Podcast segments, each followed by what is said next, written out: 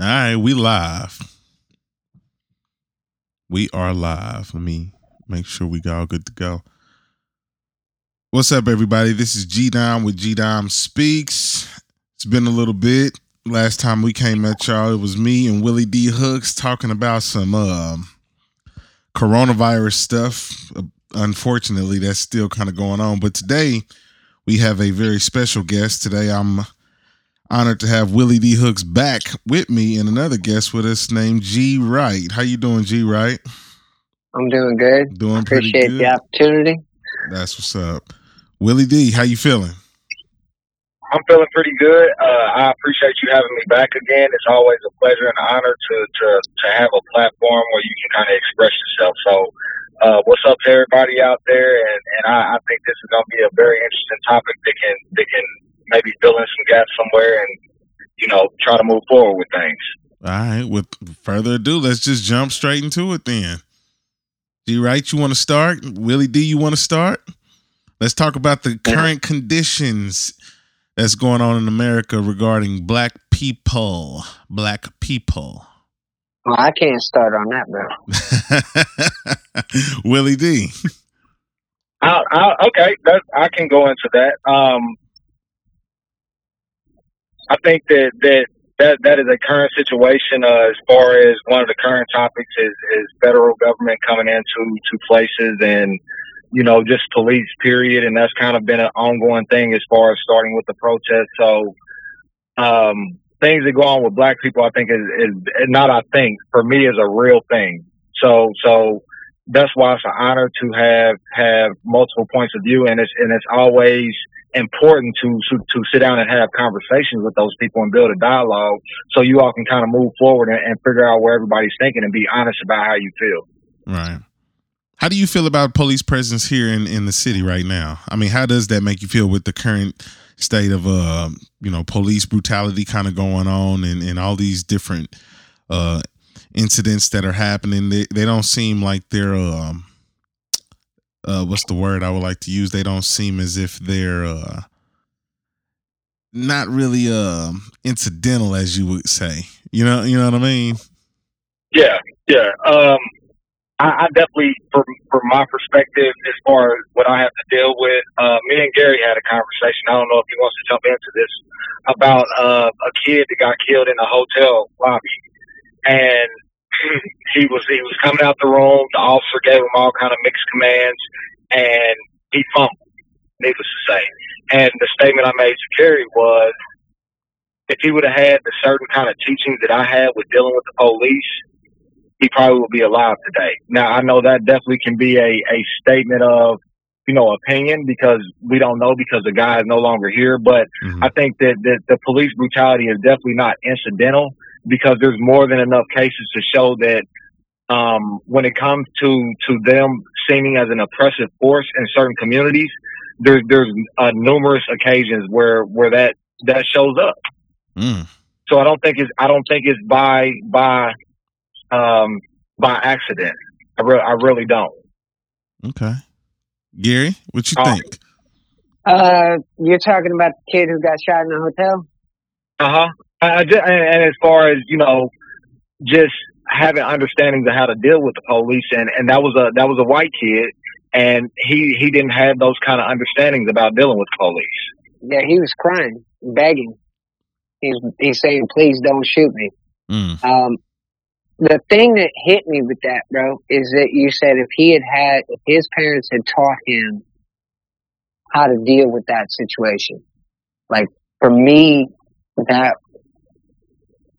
from my perspective, coming from a white family, being white, being a father, uh, that's not a conversation that I've ever thought I needed to have with my kids, right? So for me, that was like, that was, that was one of the moments, and there have been so many in these conversations where you start to understand that you really gotta shut up and listen. Like, uh, uh, Eddie, a friend of ours, was talking about his his mom was talking to me about a certain incident, and it when she was explaining it as a parent, I've never felt that way. Like with police, like I've never felt like I had to protect my children from the police or teach my children how to protect themselves from the police. And when you have these conversations, these are very real conversations. And when you like, and when you said that, had had he been taught how to handle the police, because he did, right? Like he completely effed it up. He didn't even know what he was doing. Hands up, hands down. He was so scared. Like, and to think that there are people that have to train their kids how to survive a, a police interaction, to me, was a moment that I, I don't know. You you almost feel guilty at that point because I've never had to do that and nobody has ever had that conversation with me. So at that point, that was one of the moments that made it real for me. Is, you know. Okay. My opinion on that is um it's the toughest thing to kind of do. You you you you as a as a black man coming from a black background, even though we prepare and have been prepared in this society to deal with law enforcement, we still don't control the outcome.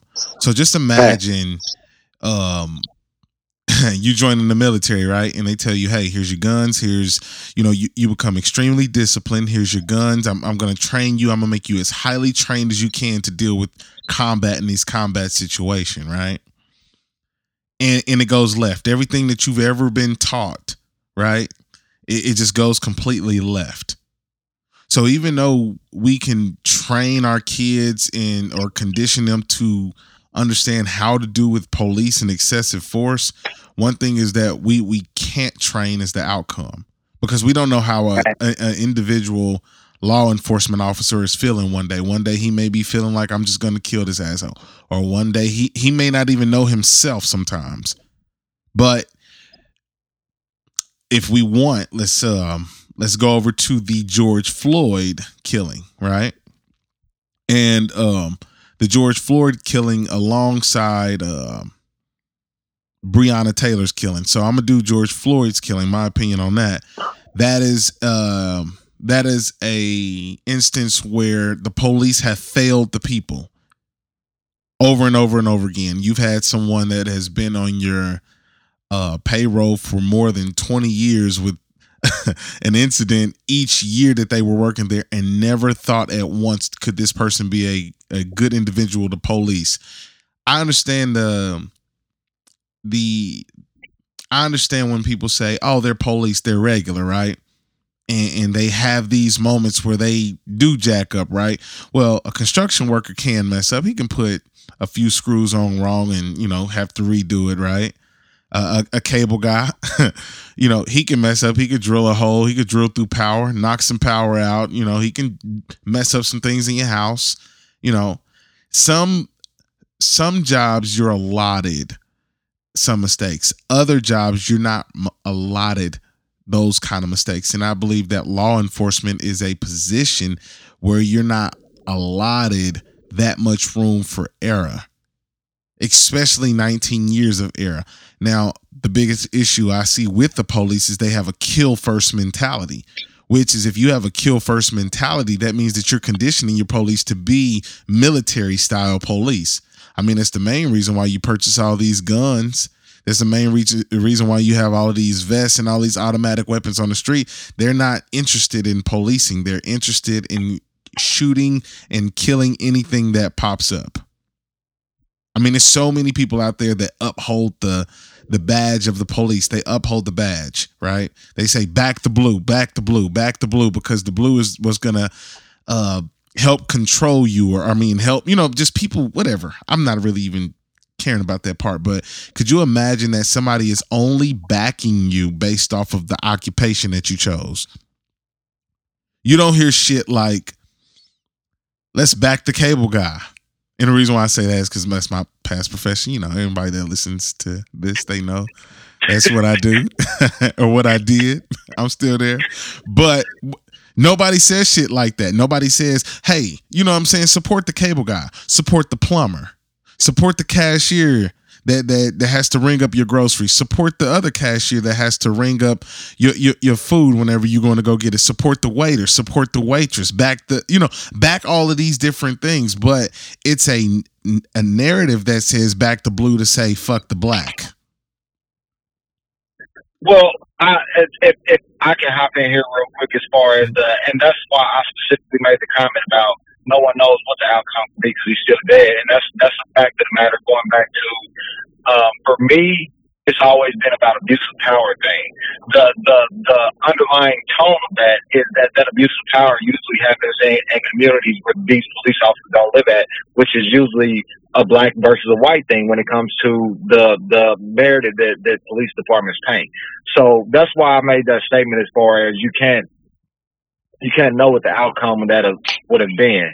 As, as far as I mean, the Breonna Taylors and the and the George Floyds. I mean, we got stories here as far as Cameron Lamb and Ryan Stokes. So right, right. the the the fact that that things like that occur, even even like you said, and I'll allude to that, that with the teachings that occur, and things still happen because you can take cases where you can say um, a police officer came out who was actually in the military, going back to militarizing the police.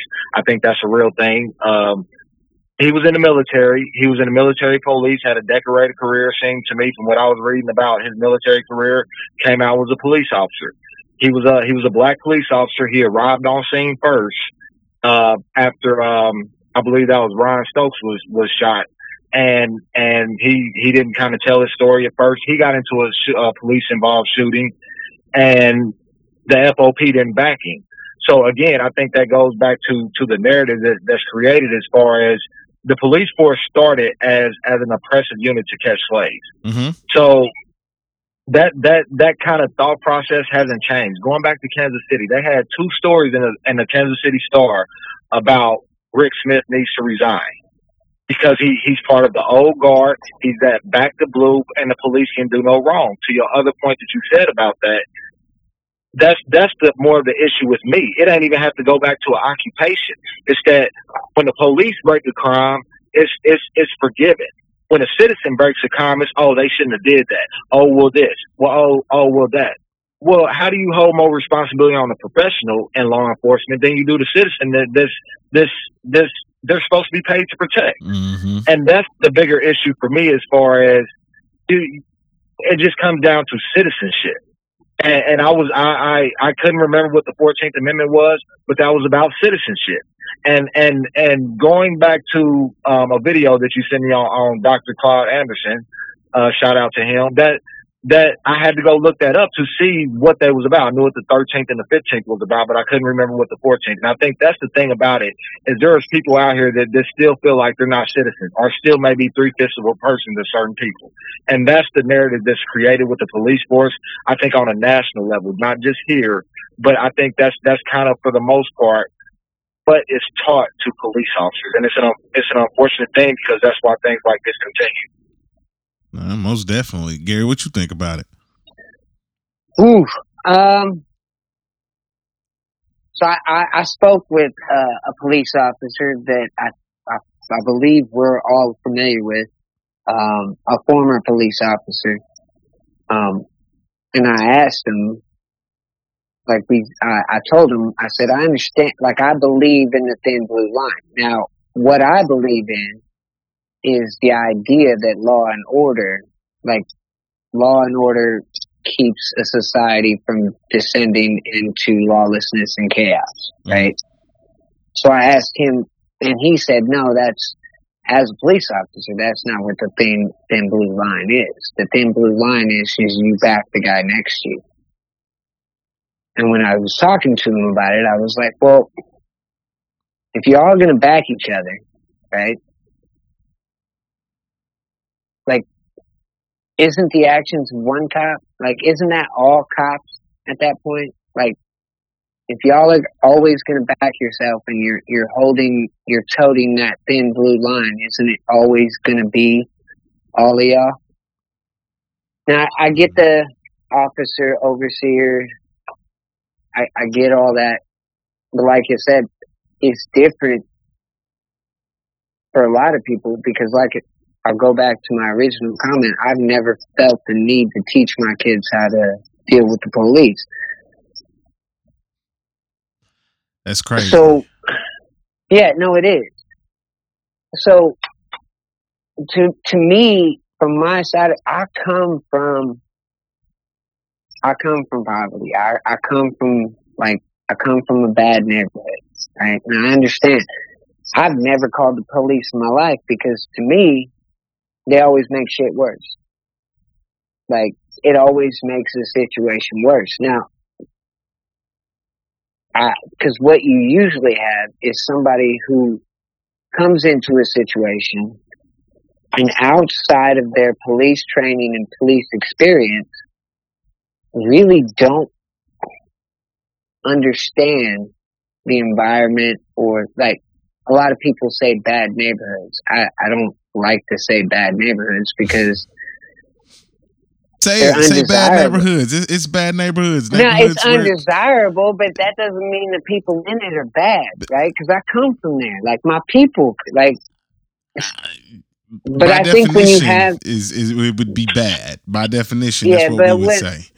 Yes, but I think people who don't come from that don't understand it, and I think in a lot of times the kill first mentality and I'm not saying all the times, and I'm not saying there's not racist cops, and I am not at all saying that there's not a system in place, mm. right? But on an individual level, I think it's fear. You got people in a situation that they have never been prepared for in their life. When you come from it, you understand it. But for them, it's so out of pocket. Like it's just so different. Well, they shouldn't and be police. Now, now could that? Right. Exactly. If they, no, yes. I mean, and I don't exactly. mean to interject, but I'm just saying, like, if no, no, I agree. The no, the please, biggest problem comes is that if if you if that's your mentality, then maybe right. should, you shouldn't police this area. The problem is is that if you're a policeman with that mindset, most of the times that you, an area that you work is not where you live. Mm-hmm. So just imagine that cop. Let's say he he he he's working, you know, in, in Sugar Creek or, or or wherever, Dog Patch, wherever he may be working, right? Right. And he's going home to Overland Park or Olathe or Lee Summit or up north. Yeah. That he's experiencing two different type of people in one day. Yes. More crime inside of this particular county that he polices, way less crime whenever he goes home. So if you've got way less crime whenever you go home, the, the thought process begins to change once you go home. That means that everybody starts to seem like monkeys and out of control. Everybody seems to be a little bit um, off the meters. But and here's an additional. Let me ask. Yep. Does anybody believe that the cop should at least have a minimum of a four year degree before practicing law. Or, Absolutely. Absolutely. Well, I don't know. Look, I don't. I'm not one who believes in in degrees. Like, I want you to have the skills to be able to operate in this environment. Would you like, ever tell that to a doctor? I would I would blame I would blame the, the, the people that put them in those positions not understanding fully what those positions are. But and we've you, all worked we've all worked places, right, where mm-hmm. our bosses have no idea what what it is that we actually do. But our bosses don't right? control our life or death. Would you would you want a right. police would you want a doctor to just be skilled and not be completely educated? Would you want a doctor working on you that didn't have a degree, never practiced, that you knew of, just came from an eight week program and said, Hey, Gary, I can open you up? I can tell you four years can never deal, can never teach you to deal with what my, where I came from taught me how to deal with. It's, it's, it's got to be real. Like it's got to be real, live, in, uh, and y'all know what I mean by this because we've all shared the same profession real life in the field, you cannot affect this outcome. You just sit there, shut the fuck up, and watch. Like that kind of experience. I mean, but I mean, I'm, I'm excuse my language, but Nobody care. Nah, this old show, bro. all right. But you know what I mean? Like you have to understand the situation you're in because I cannot have you be afraid. Like, look, I I watched my grandma and grandpa just get locked, like just where. But I've met people who, if they watched it, to me, it's like that's just that's just what they do. Mm. But to somebody else, that's a you know, and, and it's always harmless, right? And you know these two people share love for each other, but they get they get they get loud, they make a scene, They're passionate. they're passionate, and they probably one of them's probably drunk, if not both of them, right? But you understand that, and you and that becomes normal for you. But you have people who come in who are trying to mitigate a situation that they do not understand, right? Because I, I can't like because I read through a lot, right? Like I read through a lot, particularly police reports. And I was surprised at how many people lost their lives for calling the cops. And then I remember when I was younger, they don't call the cops. They're just going to make it worse. Right? Like these people called the police to come and it ended with the loss of their life. Like I don't, like I think a lot of times you're sending a person in there who doesn't understand what they're about ready to walk into. And a lot Yeah. of times, a lot of times I think it's because of where, how they've grown up and, and their perception of what their reality is, is not, has not prepared them for what they're about ready to walk into. So I, I, I, I, under, I think I understand what you're saying. Um, I, I get that, that that experience is always, you know, something that's that's invaluable. But uh, to Garen's point about the education, and Yes. especially in positions of of where you are going to come into um, situations where where it's going to be life or death, and you and you have to make a decision, and and that that schooling that that that accompanies the experience, I think is necessary in those positions. I think that's why that was a the a great analogy using a doctor because I don't care how long a doctor has been. I mean, that's like you know they used to have you know where the barber thing came from and all that. They used to just drill a hole in your head and all that kind of stuff and say, "Here, that'll fix the problem, drain some pressure off your brain, and you'll be straight." Mm-hmm. Yeah. Well, I, w- I want Or- doctors to read this history and know history and be knowledgeable about things, precedents has been set, so they can know what not to do. And I think that knowledge is important for a police officer to say, we need to know about social studies. We need to, we need to know about social cohesiveness. We need to know about, um, um, the history of the police force and what we did wrong in the past and all that kind of stuff is important to his decision making when it comes to a critical decision. Right. So I would much rather have a police officer that's been to school for four years. Let's just say lack of experience going in the field. I would much rather have the police officer that's been to school for four years and learned about like uh, sociology and, and, and things about people Right. than the police officer that just has six months of training at the police academy. And that's what we That's have scary in. America is people with Right. six months of training that are in those positions. I mean, you literally see some fuck balls that are police officers. I think me and Nick had a conversation probably, I don't know, it was probably about a month or two ago or something like that. We were talking about um cops in Switzerland versus cops in America. What was your analogy on that, Nick? Or not not analogy, what was the breakdown? Because I think we were saying something about as far as uh, those cop, or maybe it wasn't I don't, I don't know if it was Switzerland, but it was another. It was in another country where they don't even carry guns, right? But people still fear them. And, and I get this society is different because you know we just all guns blazing. You know everybody loves they fucking guns, right? They Second Amendment right, right? But just imagine Mhm. if you had a police force where you where you were feared because of physicality and you knew that you can be taken down. Not to say that that wouldn't still kill you due to uh, all these other acts of the the chokings and all this other stuff, but you won't feel like you're gonna die if that cop is educated. And I made the comparison as far as um being educated and and, and like all these things that we're saying all go together. If somebody's in Right. school for criminal justice and they say I'm I'm going to go and be a police officer. Okay, well you start to go down that road then you're going to be battle tested, right? You're going to you should be able to know when to um uh, interject into some things. You should know you should come with a uh, a mediating mindset.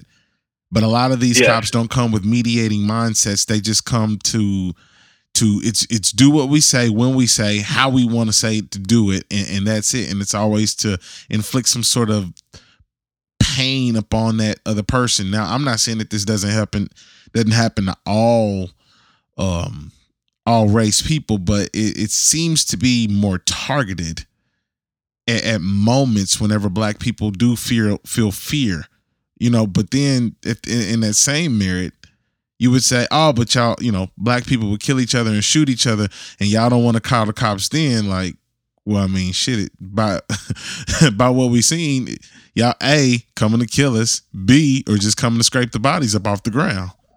or somebody's gonna get arrested or some shit that we didn't want to happen. Like we just wanted you to come help us with this situation, but something else is gonna happen because we bring you into it. Like for me, that's been always the perception of cops. Like you just didn't call cops because they didn't help. They do They a never better job of getting the fucking cat out the tree than they are mediating people nowadays. Yes. No, yeah. So I do. I I a hundred percent agree on the education side of it, but uh, where where and y'all have to y'all have to forgive me and, and help remind me who was the guy that was sleeping in the fast food or sleeping in the fast food line? Where did that happen? That Atlanta. was- Down in Atlanta. Okay. I watched that entire video, bro. Mm-hmm. At at no point was that man a threat. Not at one, like understanding what an actual threat is. Like when I watch that video, I don't understand it because at no point was that ev- that man ever trying to be threatening. Like even when he was like his main goal was to get away, like to run away. At that point, I almost feel like he lost his life because somebody was terrible at their job, going back to education. Like, I felt like he didn't want to have to face people that this dude got away from him. Like, but at no point did I ever feel like anybody was in danger. So the fact that somebody lost their life over a situation that I never watching it and understanding my point of view, like that should have never happened because there was never a nobody's life was ever on the line from my port perspective. And that's why I think people like me should have a different perspective because at no point in that video, if I didn't know the end, I would be shocked. So what would you would have done up front? Up front, Uh huh. I mean, what would you would have done? I mean, because the problem is, is that our law enforcement aren't lo- looking for positive solutions. They're just looking for for them to be satisfied, whether it be. I mean, I've I've met I've met good cops. Like I've met good cops that are not trying to hem you up, right? Right, but like what, they what should should they should have done in that particular situation with Stephon Clark? Let him let him run. Let him run. Uh, the I, I, the guy who the guy who ran away from because he was drunk, fell asleep in uh yeah, in the drive-thru. yeah. Let him run. Yeah, why? You got you already you've already seen his ID. Why not You've just take him home?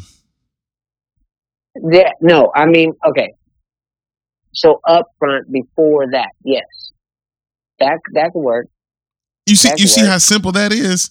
Like Yeah, he's no, drunk. that- yeah, we yeah, can't have him that. sleeping in Wendy's. But even beyond that point, let him like even beyond even after it got out of control, a cop should never think that I gotta take this person down. No, that wasn't ain't Stephon thinking. Clark. My bad. I'm tripping. No, I think I don't think Yeah. it was. Was it? No, that was Brooks? Stephon Clark. Was the uh, the guy that was killed in his backyard? I, I think the last name was Brooks on, Mm. on the the person we're talking about. I think I it have- was Brooks. Yeah, but never never like if if if I'm watching that video and you didn't tell me how it end ended, I would never think it was going to get to that point. And like I said, that's that's the perception from from my Rayshard reality. Brooks. Let's say his name, Rayshard Brooks. Yes. Yeah. Okay. Yeah. Well, I mean, and, and that's the problem with the police. It's not so. It's not solution based. And since we're and they're not thinking in, in a solution based theory, then they had two options for for Rayshard Brooks. It was either dead or in jail. Could you imagine Well- being so fucked up? Where where But you, what's their what's their what's their primary goal? what was whose primary goal? Supposedly for police. Fuck. Protecting- Shit, it, it, I it mean- looked like to to do one or the other. It didn't look like he had a had a positive outcome once they met with him. Because all they really had to do to protect and serve is to keep that motherfucker from driving. That's it. He wasn't doing So, that. and like you said, and like and like I said, and he wasn't doing that. You're right. yeah, he was cognizant point- enough to know. Let me pull this shit over. Let me go ahead and just go to sleep in the car. Anybody else can sleep in the car. Anybody that you, I've known many of people, many of times that just fucking fell asleep in the car. Right, but at that point, that and that goes back to my point of him never being a threat. At like five minutes before, this dude is so wasted, he's passed out in his car.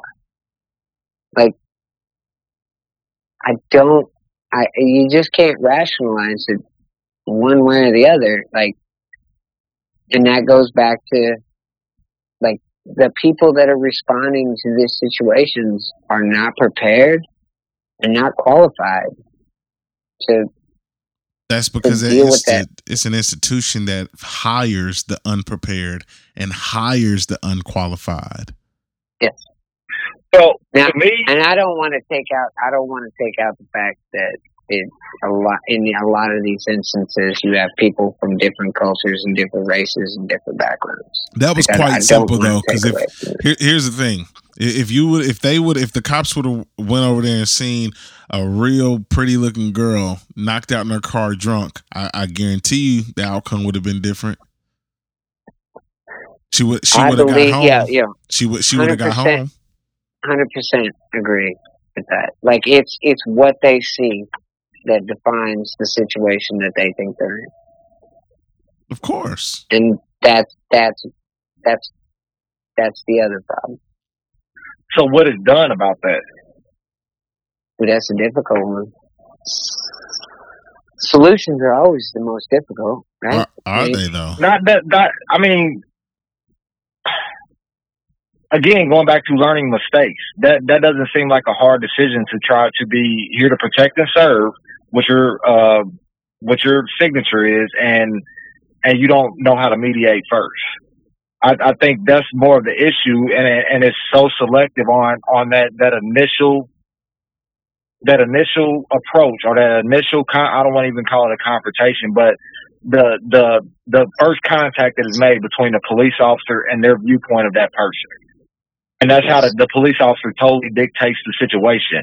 And I think that's the institutionalized part that, that comes down to that. To Garen's point about um, you know, hiring dipshits. Yeah. They that that that's purposeful. That they, they want to have people like there and that because that that that benefits their ideology. The case in point is where are most prisons built at? In small podunk ass towns where you can get these people in here, pay them twelve dollars. It's the best job they ever had. And going back to, you know, just to statistics, black people have a higher incarceration rate than anybody else in the country. Yeah. And and, They- and, they make and that- that's by design. No, absolutely. That and that's like, are we are we getting into that part about it? Are we like, are we getting off the police and getting into the I mean, institutional part of it? It's, it's all The police are granular. the institution. Yeah, it's all granular. Mm. Uh, I, I there was a lot of stuff that I didn't know. Um, I, I can to tell you that everything, the whole the whole story, the whole history, the whole like all of it. Like I when all this started, I, I, I let me let me put it this way.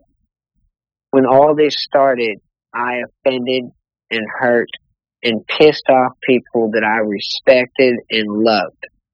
And these people would not even give me the reasons why. So I had to go find them for myself. And the fact is, is that I was speaking from a place of ignorance and just simply not knowing. Like I didn't know what the hell I was talking about. Like, but I, I it was in a supportive way, but it was. Uh, it's like at that point, it's like, no, this is a serious conversation, Gary. I'm gonna need you to step out if you don't know what the hell you're talking about. Like that kind of that kind of thing. Mm. Like I knew of Jim Crow laws, but I didn't know the specifics. Like I didn't know literacy tests. I didn't know poll taxes. Like I didn't know the story. Like I, I but I, luckily for me, I had people in my life who kind of like, gee, look this up. Hey, go check this out. Like even with like you know even you Nick, there's there's been a lot of people that've been like, look, I know you, I know you're coming from a good place, but you need to educate yourself on the history of this, like because I didn't know, and to be honest with you, I can tell you I lived a life where I didn't need to know. How long? How long before before you popped up and, and, and it started to hit you, and and you thought, and you said, you know what, maybe I should start looking into something. Maybe this is different than right away. Right away. Right away. Like no, because like I said, I, I I I said stuff that that hurt, not not necessarily hurt, but offended people that I cared about what they thought and how they felt. Mm. And I and like I said, at that point, some of those people were like, "No, I'm I can't, I don't have time for you right now, right? Like I don't have time to educate you on you on this." But well, there I mean, were people, but right away, right away, like what I was saying, which was in support, right, mm-hmm. was still wrong. Well, I mean, if you if you grew up how you grew up, seeing mm-hmm. what you saw, mm-hmm. and, and not experiencing what a particular race group experiences, how how would you know to have a difference of opinion? Right.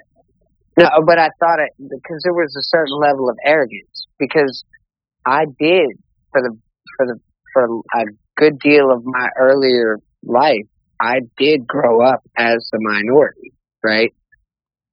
How so? I did grow. Uh, I was, I was a lot of times the only white face in in my class, like when I went to school. Mm-hmm. So um, just a minority in school, uh, maybe a few places, maybe a few institutions, maybe that you may have went or something like that. It wasn't a few. It was it was all of them. It's just because of where I lived, mm-hmm. like where I was, what I what I was born into, right? Mm-hmm. Um, and I so I, I so felt if, like I knew. I felt like I knew what it would be like to be judged that way, right? Like I felt like I knew, and and there was a certain level of arrogance that came with that. But but you know, those those those two things are completely different, though, right? Just because you, you know, no, I do. Yeah, I do. Though, though, uh, uh, you, I mean, you're the only white kid that's in me. a black in a black school versus being a a small group of black kids or, or a, a, small group of blacks in a in a largely white society. Right, and the reason I, I know that's different, and I believe we've talked about this, is because there is still the opportunity for me to get away from that. You you don't know it as a kid, but as you grow up, like there's an opportunity for that to like that kind of thing to stop Whereas on the flip side, if I was black, that I'm never getting away from that. Mm. I'm never getting away from that. Like, so I do understand like that part of it. I just didn't realize. Like I said, I, I felt like I had insider information and I was kind of cocky and arrogant about it. So right away, I effed up, and right away, people let me know, and that's when I figured out that I had to stop speaking on things that I really didn't know about. And I had to I had to try to figure out, and I wanted to figure out those things because like these people are real people in my life and I value them and they've been in moments in my life that I hold dear. They've helped me. They've always been there for me. So I felt like I owed it to them to, to figure out what the fuck was going on. So at, at the very least, I didn't, like, I could be there for them.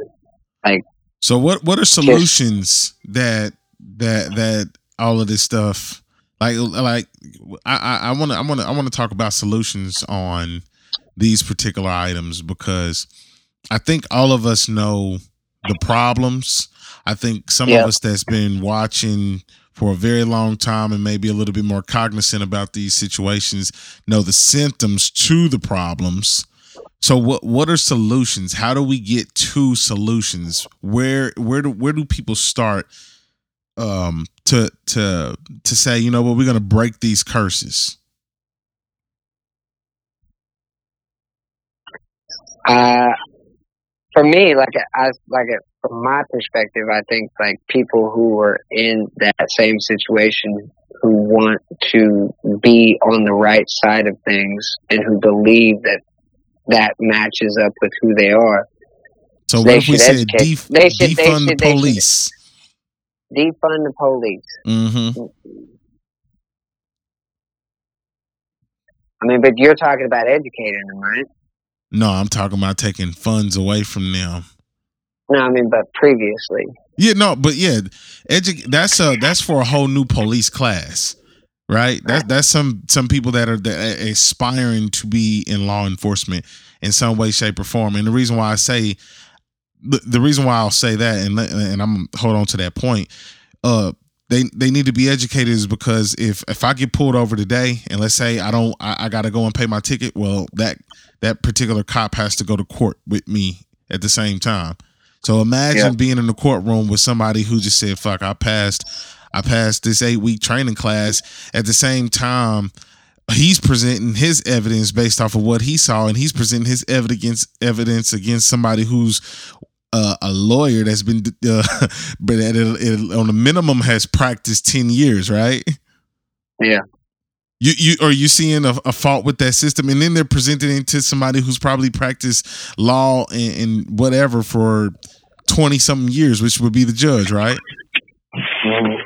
depending on the circumstance I, I agree. I agree so, with the premise. If we're going to reallocate resources to people, like they, because I, and I'm not that educated on it, but it's basically like you're not going to send a fully trained police officer in like as the general sense of the word, the guy with the gun or the girl with the gun, the the like in certain situations you might send a social worker or somebody who's not. You send a social worker with a gun.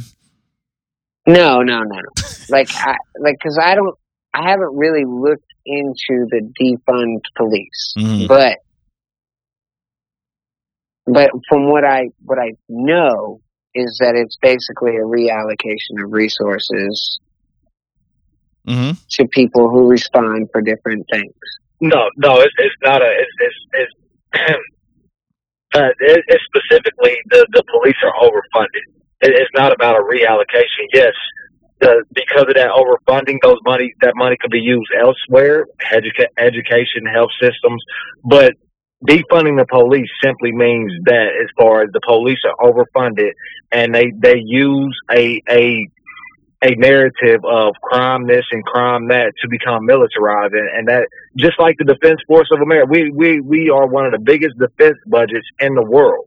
Right. And it's absolutely ridiculous as far as the the oversupply that, that they're particularly the only ones to have. So it goes back to the narrative of uh, policing is a business, and, and, so that's why it should it should it should be defunded wholeheartedly. To take away the money, and I get that. I mean, and look, I mean, they they buy they buy AR-15s and shit like that. They out here, they they got automatics. They they they literally look like fucking police. I mean, uh, military out there. You can't tell yeah, the difference. At, I've never personally called the police. Have y'all? Like I've never Uh, heard.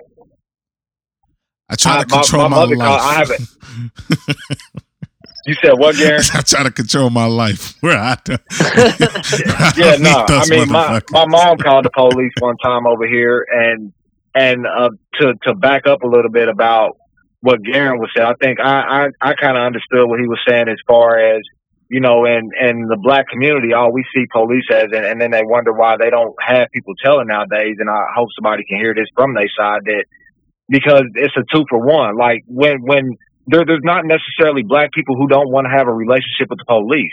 The issue comes in is, is is they distort those relationships with those people.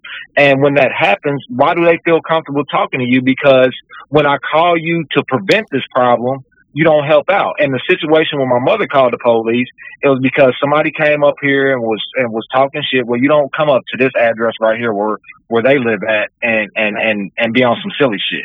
So, um, I came, I came by whatever, and you know, she called the police because she was like, "No, we need to stop this." So they came by. The incident happened with a basketball goal in the street, Yeah. and we used to have a community resource officer. I don't know if you ever are familiar with what those are, if you had those back when you, but we used to have a community uh, resource officer. Her name was Officer Belton. And there used to be a basketball goal up when she was out, and she was like, "Y'all can't have this here because you're impeding traffic." I said that to this police officer we can't do nothing about that. Y'all just stay at y'all house. This is my fucking neighborhood. Right. So to answer the question, yes, that I've never called the police, but my mom has, and I take credit for that because I not credit, but I was there, so I'm not going to be like, But she don't called call you the police too, bad. But did she call you too? Like, No, I was already here. No, oh. I was already here. And did they make that situation worse or better? They didn't. They didn't do anything. They were looking for a two for one. Hopefully, this problem can escalate. One them kill the other, and we'll just come back and arrest the other one, and then we got one dead and the other one in jail. Mm, okay. Yeah, they're not solving shit. They're not mediating shit. They're not getting to the problems. Imagine, imagine in in the world, you you uh you you get a you know all three of us are familiar with the cable lifestyle, and I always use references from that. But just imagine you. I mean, because that gives us that gives us the real the real look. Yeah, yeah, yeah, yeah, yeah, yeah. Most definitely. We have to we have to spend time with people longer than they can be polite. Well, yeah, that ain't no shit right there. So, so let's let's imagine you you get dispatched to a job, and, and they saying, "Hey, I'm having problems with my TV or whatever the fuck they got, whatever services it is that they're paying for. They're having problems." And just imagine we walk. I mean, we know people that have been to those houses and, and talked longer than they fixed the problem, right? Mm-hmm. Just imagine, uh, uh, imagine in a world where you can go somewhere, not fix a problem, and leave, and act like you did your job. Or make it worse. That part. You, you- I mean, yeah, I mean, you, yeah, you- you're. I mean, you're not, if you're not making it better, you technically are making it worse. Right. You, you know what I mean? Because it, it, nothing's good gonna come from somebody that doesn't have a interaction or a, a mediating moment to say, you know what, this is this going forth. This is this. This is this. Uh, uh, uh, very very simple things. If the if the cops are called because somebody is riding their bikes up and down the street, and then they start passing out salutations to kids for shit that they know that they did. Well, that that's the part of the problem. You don't live where you police, so therefore you can't get a handle on how these things are. You go home every day. Most of those cops they go home every day to very very nice neighborhoods. And even if they say, "Oh, I'm living inside of the jurisdiction that I'm supposed to live inside in," you don't know where these fucking houses are. You don't know where the where the city lines tote. you, you know what I mean? Oh, he's in a new neighborhood. Oh, it's still considered Kansas City. Oh shit, where's that at? So far south, it looks like it's Lee Summit. So far west, it, it- you know, you you don't know where. Only thing that divides the west is is the damn state line. But they could be so far south, so far west that you you know, and, and you just don't. They're in way nicer places, and then they come to work with this grump attitude and have to deal with people. So yeah, I mean, if I was a cop and I and I lived my lifestyle like that, I would be an ignorant fool. But if I was a cop as well, I would have to live in that same area that I police because here's here's what they don't understand. When you go to home to your suburban lifestyle, when you're a cop, you make that neighborhood feel safe because guess the fuck what? They see a damn cop car on the street. Now imagine if you lived in the same neighborhood on let's say 41st, 35th, 33rd, 20 something. If you lived in that same neighborhood and you parked your shit on the street, how much crime would stop instead of you just responding to the calls in that area? dramatically. Dramatically because people are like, I'm not gonna fuck with that motherfucker because if he come out, he gonna bring a whole squad. Right, and that goes back to somebody who, like, that person's going to be held accountable to their actions, right? Because No, they're dealing with no. their. No, no, I mean, no, like, in the situation where you're on, like, 35th, 31st, you know, all. If that person lives in that neighborhood, then they're dealing with the people that that their kids go to school with. They're dealing with their neighbors. It's it's not something that's easily s- subjugated. You know, Yeah. like You have an interest. yeah, And you, You have a skin in the game. familiarity, and everybody will respect you because they know, hey, that's Officer Dickwad right there, and we don't want to bother him. Oh, that's my Officer kid plays- Dickwad. Let's give him some kid plays cookies. I mean, seriously. Uh, no, yeah, no, I, I, I do get that that part of it. The other part of it is,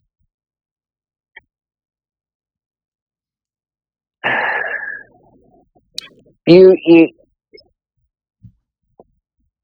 My, uh, uh, so I'll go back to what my wife says. She says that uh, police, is, like the other part of it, is like like the the New York uh, New York police officers. There was twelve of them that basically sued the city and basically talking about quotas and and like I think like when because I've been a part of let's say I've been a part of companies that I've worked for, right? Mm.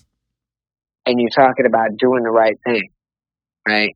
And the people above you don't really give you any love about doing the right thing because you don't understand where the money's coming from, right? hmm a lot of revenue for cities and and and and, and governments come from the the police. Like there's a revenue generating part of that that uh, motivates interactions that necessarily wouldn't happen outside of a quota to generate revenue. You see what I'm saying? Like You talking about some Brooklyn finest kind of shit where they taking, you know what I'm saying? Well, there's just a quota for how many tickets and you know shit that you got to do to generate course. revenue for the city. Like that. That's another part of it that I don't think has been a real prevalent part of the conversation. Is in a lot of these interactions is just some dude trying to get his quota. Like Well- these situations would never happen if they weren't trying to f with somebody. Well, I, I think that's an interesting point you made for me, Gary, because uh, when the Mike Brown thing happened, the Department of Justice sent uh, investigators down there to investigate policing. And one of the things that they found out was the arrest rate of, of, of the black community. Ferguson, let's start there, is, is I think 80% black. Not this is extremely high, and and and a, and a po- and a po- impoverished community. So they they they found out, and this was a study. People can go look it up, and whatever the case that that it- it's a recurring cycle. Because you're absolutely right. That that is a, a main source of revenue for a lot of uh, municipalities. It absolutely is. And and to to not get into a long story, because both of y'all know I can run my mouth like a motherfucker. Do you? That um, you know that, love you. that's that that's part of uh, maybe a solution. If if police officers didn't have to go out here and fill a, quota, how are you having to go out here and fill a quota to the same people you're protecting and serving? That that is a that is a um I can't think of the word I'm looking for. Um um and uh, it's uh, it should seem unethical. I can't think of the other word I'm looking for, but that's just saying the same people you're out here and you say you're here to protect and serve, you use as a source of revenue. Right. And, and so, Or just uh, do I your think- damn work at the beginning of the month so you ain't got to wait to the end of the month to fuck people over. yeah, Well, like, just spread do that shit do out right. Throughout the day and catch motherfuckers that are actually doing shit. Like, Yeah, stay consistent. If you stay consistent, you could add, you wouldn't have to just jam people up to say, "Damn, we falling behind this month." Just like Yeah. any place we work for that plays a numbers game. That, that and that's that's the issue. It's the numbers game, and then you bullshitting for the first twenty five days of the month, and now you like, oh shit. well, and then like so my wife, she'll she'll talk to you about like uh, automated license readers, Mm. right? And they're supposed to like they they tell you it's to find stolen cars, right? But when it comes to s- finding stolen cars, they're less than one percent effective in that in what they tell you what it is, but they're hundred percent effective in generating revenue, right? So I think so? I think that's because catching people with tags that are not like Man, legal, right? they're writing not some up to stupid date. fucking tickets that that, that stupid shit. Right. Yeah.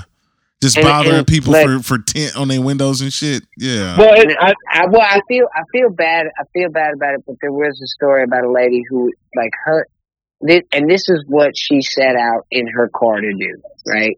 She set out in her car to go to her first, like a, a new job. She had just gotten a new job and she was trying to go to her new job. She gets pulled over for some expired tags. Right? She gets into an altercation with the police officer, and there's videos for it. And like I said, I I feel really shitty for not knowing her name. talking Um, about Sandra Bland. there you go. Mm-hmm. She was going to it. Yeah, I mean, I appreciate you for covering for me. Mhm. Um, she's going to a new job, though, and she gets pulled over because her plates are expired. And she ends up spending three days in jail, which I still have not. I've dug and dug and dug on finding out why they were holding her No, for just that just say the rest. She spent the rest of her life in jail. the rest of her life, three days in jail before it ended. Yes. Mhm. Like, but her intentions for leaving her house. you fucking morbid, bro. Who me? That's not morbid. who, who me? God Or the- damn, boy, No. you, you just get ain't- right to the ain't- point, huh? no, Let's just say no. she spent the rest of her. Yeah, I mean, no, but let's, Not, not to the- laugh at that. no, let's say the truth. Let's say the Yeah, truth. that's the because truth. That's what- real. If the truth is morbid, then that that should let you know. Like, she left her house to start a new job. Who knows what opportunities were in front of her, but she ran into the police. Like that should never happen.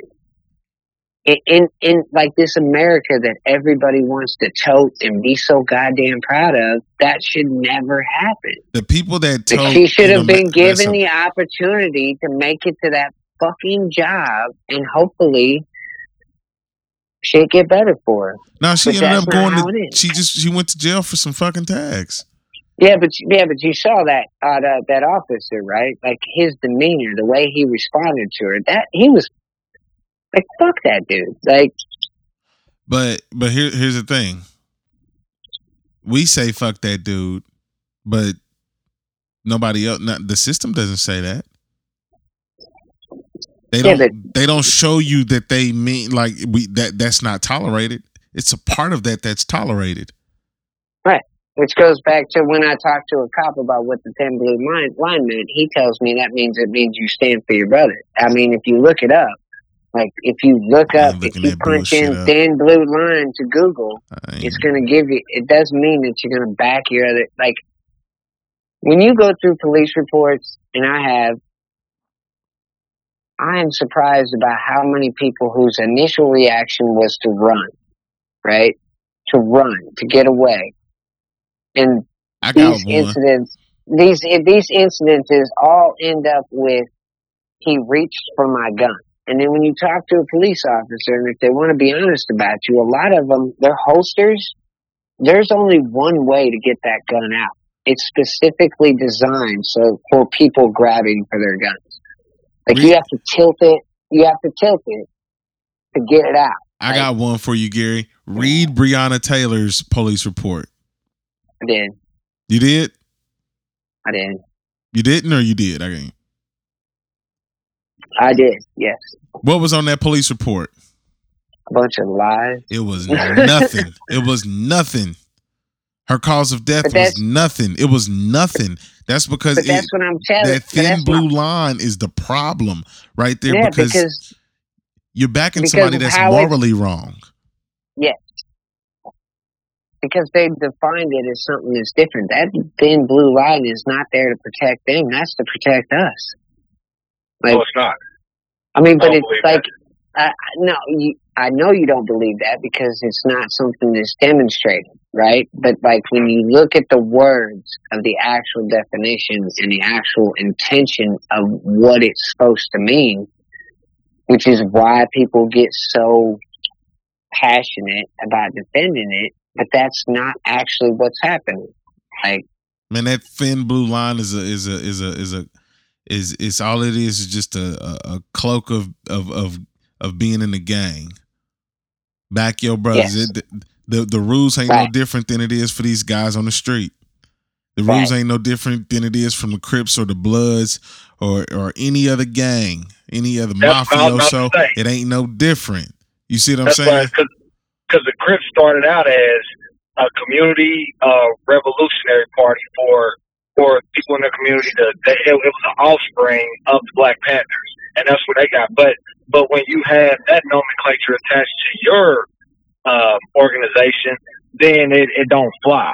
And and that's kind of the the the thing about my where I come from as far as like you know how does how can people say the thin blue line and be like, well, it's supposed to mean this. Well, the good Yeah. shit about the Black Panthers and the Crips was supposed to mean that, and that's Same not thing. what it is. So let's just call it that. Fuck, the Thirteenth Amendment was supposed to mean free motherfuckers, but you see what that really did?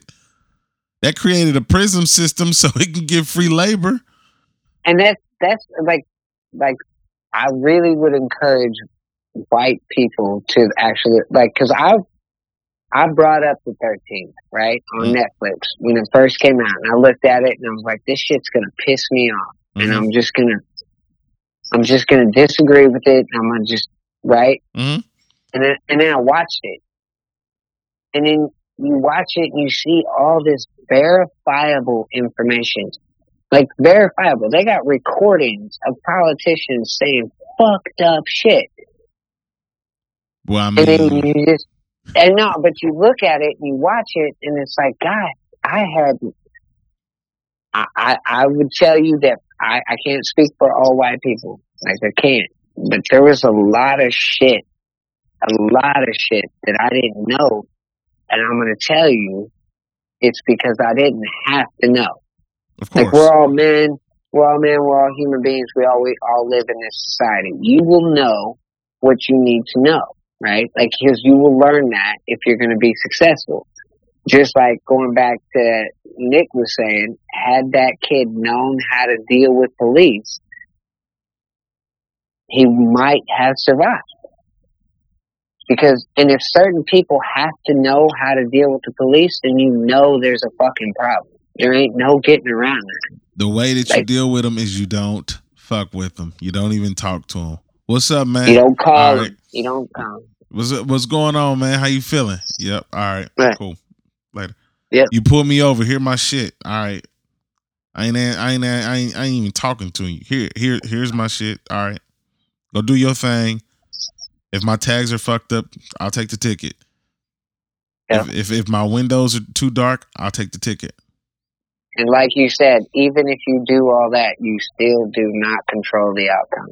Nah, nah, nah. You you don't control the outcome, but you know what I'm saying. What it what it what it is is that if if you if you uh, what I've noticed is that like police thrive on feeling um in charge. So they just need moments that to. little dick energy. they need moments. They need no, moments. no, that's for real, for real. Yeah, they, but they need. But I mean, Yeah. seriously, they need they need I moments to be able to flex that that. You know what I'm saying? They need moments for for them to tell you how you're gonna what this situation is. Because what I've noticed about law enforcement, particularly police, if there's not a situation, they're looking to create one so they can be on, so they can be the one that runs the situation. It's how, So it's they how get- all their reports are written. It's how everything is written. So they're just kind of being the ones that have the control. But if you give them nothing to control, they have nothing to control. But I think the issue is is that we figure that we can ask questions. And maybe we get that wrong thinking that the the the uh, law enforcement understands that what they knowing or what they're doing is wrong. And it's completely the opposite. Is no, shut up. I'm gonna do this, and if you ask me another question, I'm gonna pull you out of that car and beat your no, ass. but it, it's no, it is exact. You are exactly a hundred percent right when you say that when you ask questions, it's going to make them realize what they're doing wrong. Right? Is that because some people are considered And that's- passionate and some are considered aggressive? Not to cut you off, I just want to, uh, as a sidebar. Huh? No, yeah. You So, and break that down. and that, and that is their genuine response from being confronted with what they are doing wrong. Well, it's Right? it's a it's a comprehension thing. That that's and that that's a part that goes back to who's working for it. So if if you got somebody that's working for you with an IQ of two, you ask him a fucking question. Do you think that he's gonna know how to like comprehend what you're saying? All he understands is to shut up. That's what he wants you to do. Shut up, get out the car, get on the ground, humiliate you, embarrass you, make you feel less than a man, give you your license back, or take you to jail, or you die. One of those Yep. three is going to happen. Yes. And then if you're honest with yourself about it, like from my perspective as a white person, I can tell you that it has never happened to me, not one time. Ever. Of course. But, and I think that's where a lot of it comes from with the misunderstanding, is because people don't want to consider anything outside of their own reality. Like we're all walking around like with cameras as heads, right? And we're all the star to our own movie. And if we haven't experienced it, then it's not true or it's not important. Like Well- I've, I've told, I've mentioned three times, there was a lot of stuff that I didn't need to know, But just so imagine these cameras ain't helping. You could you could watch somebody you can watch somebody die on camera and it's and it's still a narrative with some of these media companies that'll say, "Oh, well, this is what he was doing." When clearly the shit says something completely different than how they view it. Right, but that's a perfect segue to like th- this whole situation becoming a political situation. But when it comes to the actual breakdown of the situation, like me and you has nothing to do with politics. But we want to make it politics and we want to discredit organizations and we want to attach our own narratives and we want to make it about politics. Well, shit, that's how they all get paid. Shit, that's uh, politics is the way. The way is the reason why the police, you know, is like that. You know, like that way. You got to play politics at some at, at some level. It's Yeah, but when you watch these videos, Mhm. Is it political to you, or is it, or do you feel it as a human being? Like, I feel it as a human first. Yeah. Because I'm, Yeah. I'm a human having a human experience. But the Right. problem is, is that is is they never say anything. If you ever notice, whenever anything happens, nobody ever says anything is because they gather a story together. They watch these videos a million times to say, well, maybe he was doing that.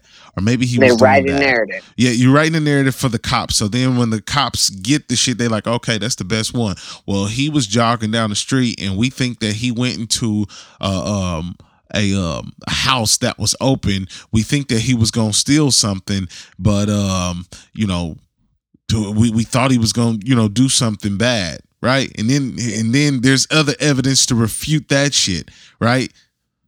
Right. The homeowner comes Well- out and says, "No, everybody, just random people come in the house and walk in the house. That you know, that guy walked in the house Right. a few times, didn't touch nothing, but then you can get chased down in the middle of your shit, then get shot and killed in a neighborhood that you don't even live in, and then no one makes any arrests. No one makes any arrests. They know the killers, and they're just sitting up there like, okay, yeah, we killed them. And it takes that- forever for this shit to happen. Let, let's. I I do know that name because Ahmaud Arbery, right? Say it. Say it. Yeah. That one, bro. I'm gonna tell you this on the realist level, and if if my son Don't say trespasses, nothing incriminate yourself. no, if my I no, bro, if my son, I don't give a fuck, bro. Like, if my son tres- trespasses on a construction site, and we've all been kids, and I think all of us were old enough that kids were able to run around without their parents knowing where the fuck they were, right?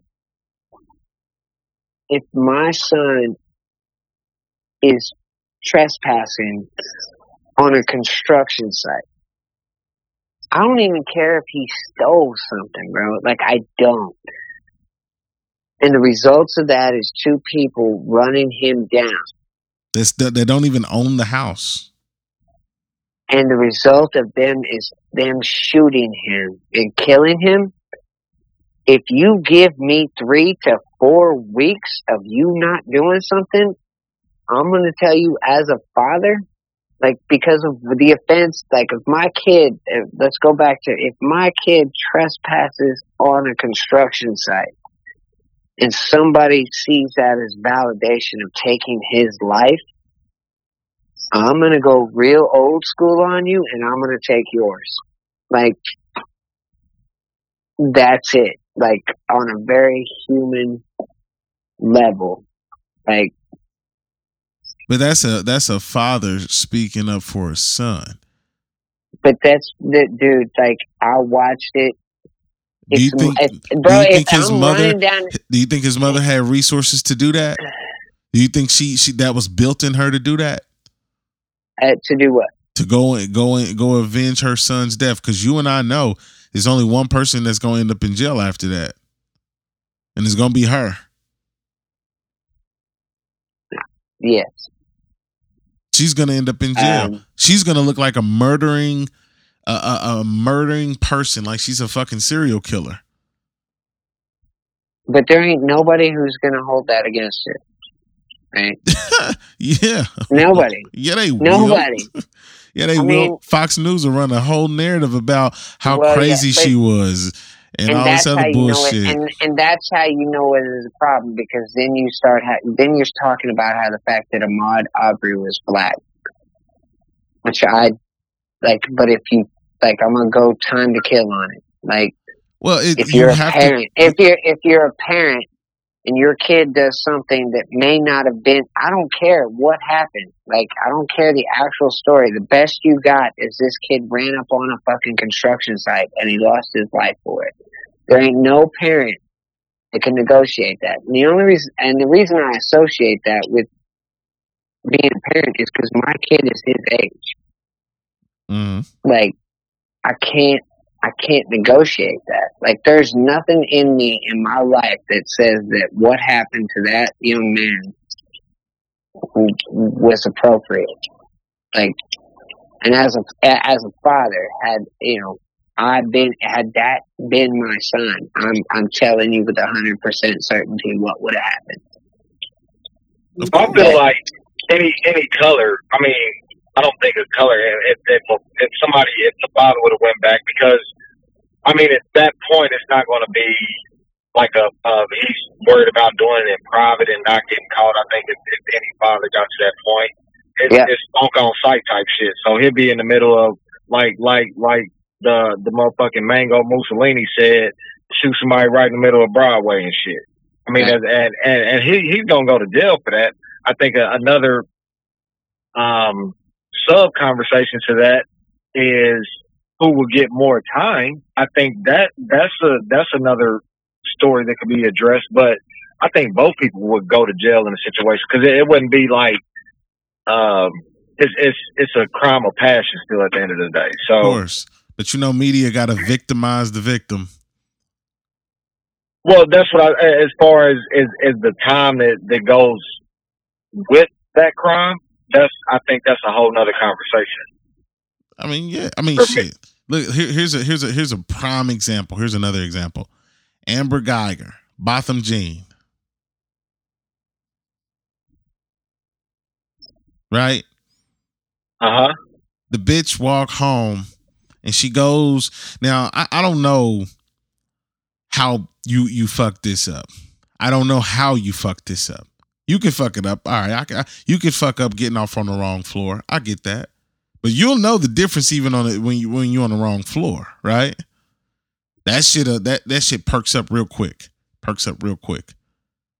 You you make it to the supposed door number, and in my head, I'm sitting up here thinking like, if you lived on a completely different floor than this individual, then you walk to the same in this this building that is set up the exact same way You mean to tell me that you didn't know the damn difference? You can feel the aura of your home when you walk into it. Your home Yeah. has an has your your home has an energy that belongs to you once you walk into the door. It A belongs. e- Not even a smell. It, it- the the No, smell is one thing. it. It can smell like shit, but the home possesses an energy that belongs to you. So when you're Well, the inside door, of your home, the, yeah, the door, the door has intricacies, scratches eh. that only you know, like certain, like Hey, the I- I whole c- thing. a, a, simple one, the fucking door number. yeah. I, I- yeah, I've lived in an apartment. Every every floor has a different scent, bro. Like it just has. It's, I- I mean, it's just as simple as 106, 206, 306, 406. I mean, what the I'm- fuck? You know what I mean? Like, and she walks in and she sees this black guy. Now, here's my here's my biggest issue with that shit. Now, she did she did go to jail and get time. If you ask me, she should have got life, but she didn't. Um, you walk in the door and you notice that this black dude is sitting right here smoking some weed. The first thing you do is you open fire. Not it, nothing while you're pulling your gun. Nothing is slowly calming you down to say, No, "Hold on, yeah. this shit ain't my No. house." You're not looking around. Like, at what point are you not seeing that this shit is not yours?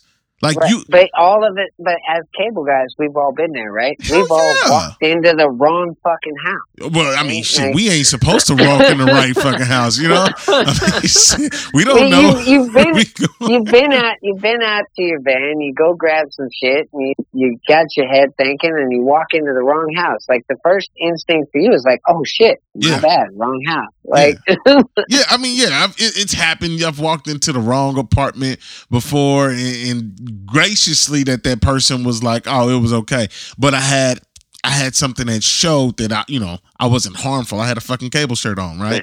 But but you didn't- you put her first response was to yeah yeah, if that's your first response as a human, as a human, is to kill. But she didn't even she didn't even take the time to say, "Damn, what the fuck? Where am I at? The fucking. You know, where where am I at? I've been shit faced drunk in my house, and I've never asked the stupid ass question like, "Where am I at?" I've been I've uh, on a podcast from like last year. I've been I've been I had an edible. You know what I'm saying? I had an edible, I ate an edible and hit the fucking ground. I knew where I was at. I never was one of those questions like, "Where am I?" Hell no. But that, that's what I'm saying about the police force. Like, you mean to tell me that because when when you when you have that job, that job is so important. It's not. Yeah. It's not just because you you know in, in, enforce the law or anything. It's important because you hold every citizen life in your hand yes, at every in any moment that that shit can get hazy you you got the you got the power to terminate somebody's life. Yes, yes. and the fact that you go home but it, it's something wrong with these cops. And i don't think they're doing enough psych tests with people that are not a part of that institution. I think they need to go outside and be and, and- and be um psych tested by institutions that don't report to that institution but Right. if they were if they did that then that will crumble their fraternity and i'm not saying that their fraternity needs to be crumbled or anything like that i'm just simply implying that fuck i mean stop killing motherfuckers i mean shit Right. No, and Well- that, I think I think that's a good point for Back to Blue. Like uh, in that whole differential. No, in that whole diff, like in that whole conversation. Look, like the people who are holding people accountable understand what the importance of that job is. If you're just going to say, "Oh well," you know, that's that shit happens, then then like I said, you don't have the same reverence that you just explained for that job and for that responsibility if you can just blow off the fact that somebody lost their life. Like, And the, I Yeah, mean, we think about it. The bitch thought it was okay. I went into the wrong apartment. I killed this motherfucker. It's okay, y'all. it is okay. Trust me, it is all right. I just shot a Right. motherfucker. don't don't no. worry. Don't take me to jail. I just shot this mother. I, I went to the wrong apartment.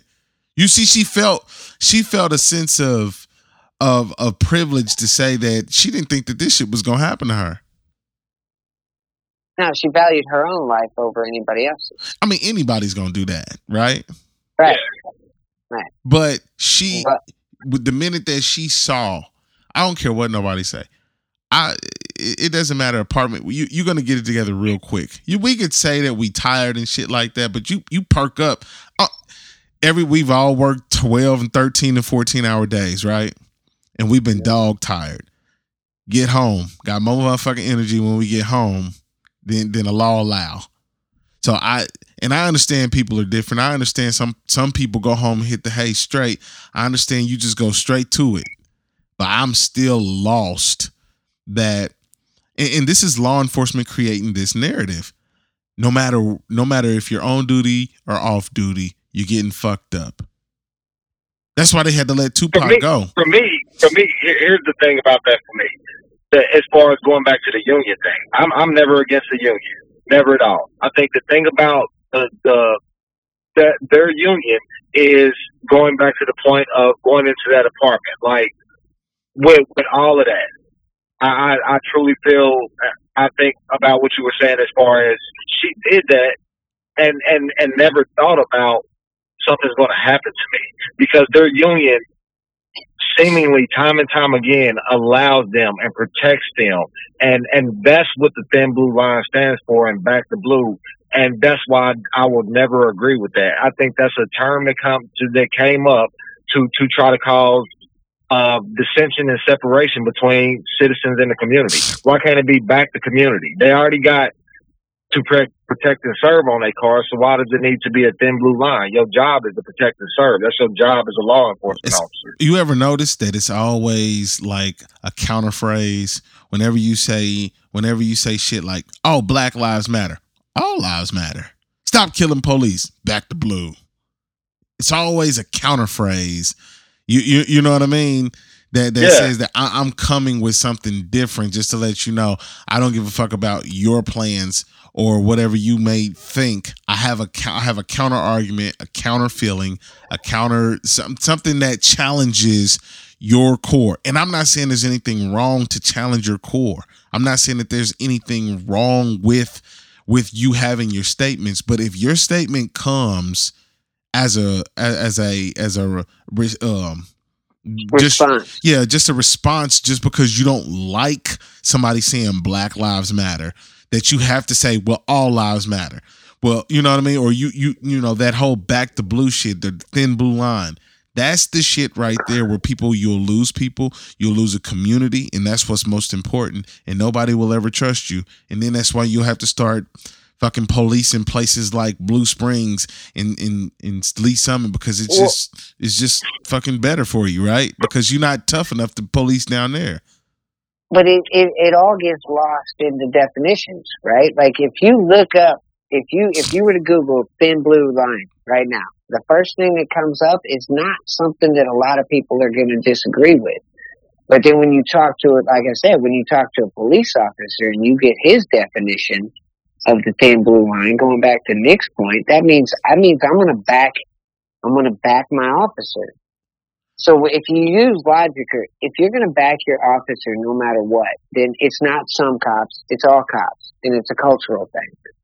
Like you can't argue that at that point. If you're going to lose logic, you can't Well, you can't argue it. ain't no logic found. I mean, think about it. Sometimes you asking cops that are the same cops that'll tell you how to do your job with no background, no So- skill set so to it. the first thing, the first thing, the first thing that comes up, the first thing that comes up on the thin blue line is the term for the police that is used to assert that they are the line which keeps society from descending into violence and chaos.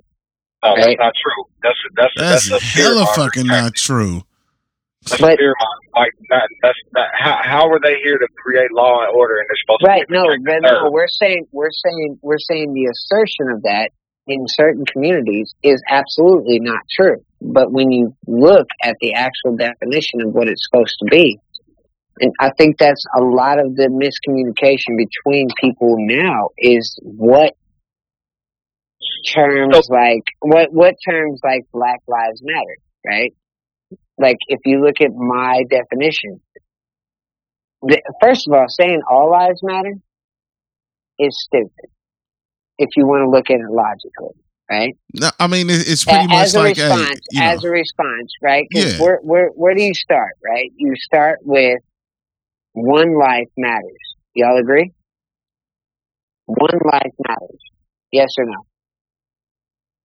one life. I'm lost. One as, life. as far as as far as just it don't matter who they are, what they look like, Just life just the A- just a, the life word. a life matters. One life- a life matters. A life matters. Yeah. Yeah. And we agree with that? Mm-hmm. I can Right. I can go with that. Right. To believe that in its essence, in its core, you have to believe that all lives matter. That's that's logic, right? If one life matters, then each individual life matters, and if they equal up to an all, then they all matter. So when you come down and you put an underline under Black Lives Matters, by that logic, if you say all lives matter in response to Black Lives Matter, then your problem is with the Black lives because you're stepping outside of logic at that point. Of course. If one life matters, they all matters, and like it's often said, and people don't understand, all lives ma- aren't going to matter until Black Lives Matter. And I don't think what a lot of people understand about that is is you can't exclude one to get to all. Of of You course. can't exclude one to get to all. But these are the same So- people that argue that shit. You can you can make it even you can make it more people are elementary. Stupid. You can make it more elementary than that. You can say some shit like this, man. Look, my left foot hurts. All feet hurt. Yeah. And I'm about to get my left foot, the uh, uh, you know, cut off. Well, shit, your right foot. because I got diabetes. Well, yeah, or some, like- some some shit like that. But but while you telling somebody about your left foot, they talking about your fucking right foot. You give a fuck Yeah. about the right foot. The left foot is the affected one, and that's the problem with society. We never talk about the affected problem. We're always talking around the affected issue versus Yeah. actually coming up with solutions that actually talk help and you know talk about the affected issue. That's what I'm saying. Like, come on now, this that all lives matter shit. Th- That's one of those things. That's like duh. But then if if you talk to somebody that say, though, if, but if you say something, well, those they respond because they don't have the validity to to even argue. Think about it.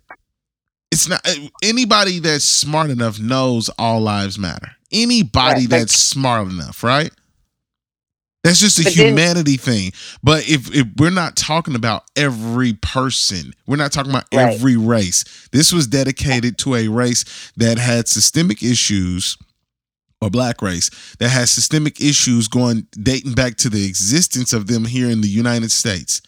So Right. when the Black Lives Matter movement is waving their Black Lives Matter flag, it's not just because uh Trayvon Martin got killed by a dickwad. It's not because Mike Brown got killed by a shithead. It's not because uh Breonna Taylor got killed by a group of shitheads, nor George Floyd, nor Amar, uh, Ahmaud Arbery, nor Eric Garner, nor Stephon Clark, nor all of, anybody that was unjustly killed by law. And that's the problem.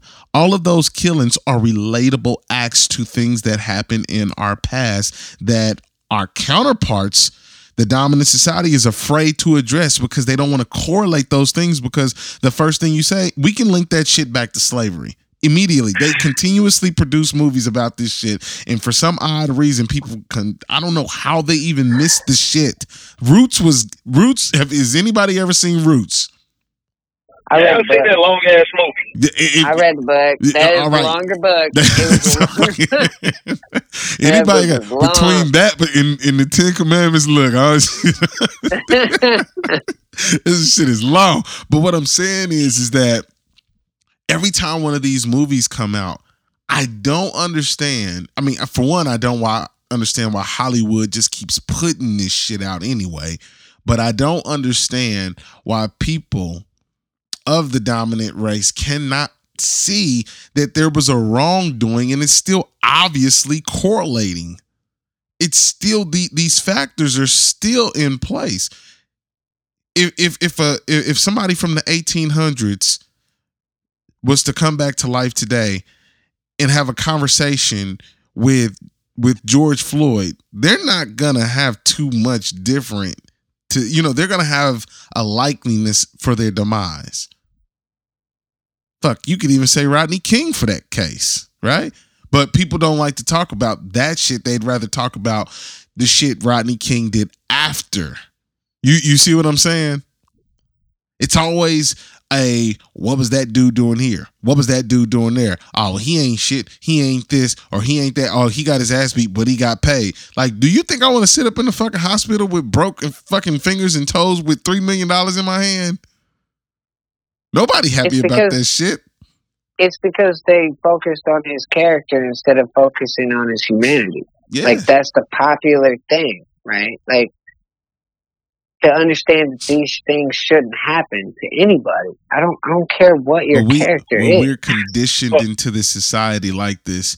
So Well, I'm. A, go ahead, uh, Gary. No, I was about to say, I find Oh. that atrociously offensive all the time. You know why?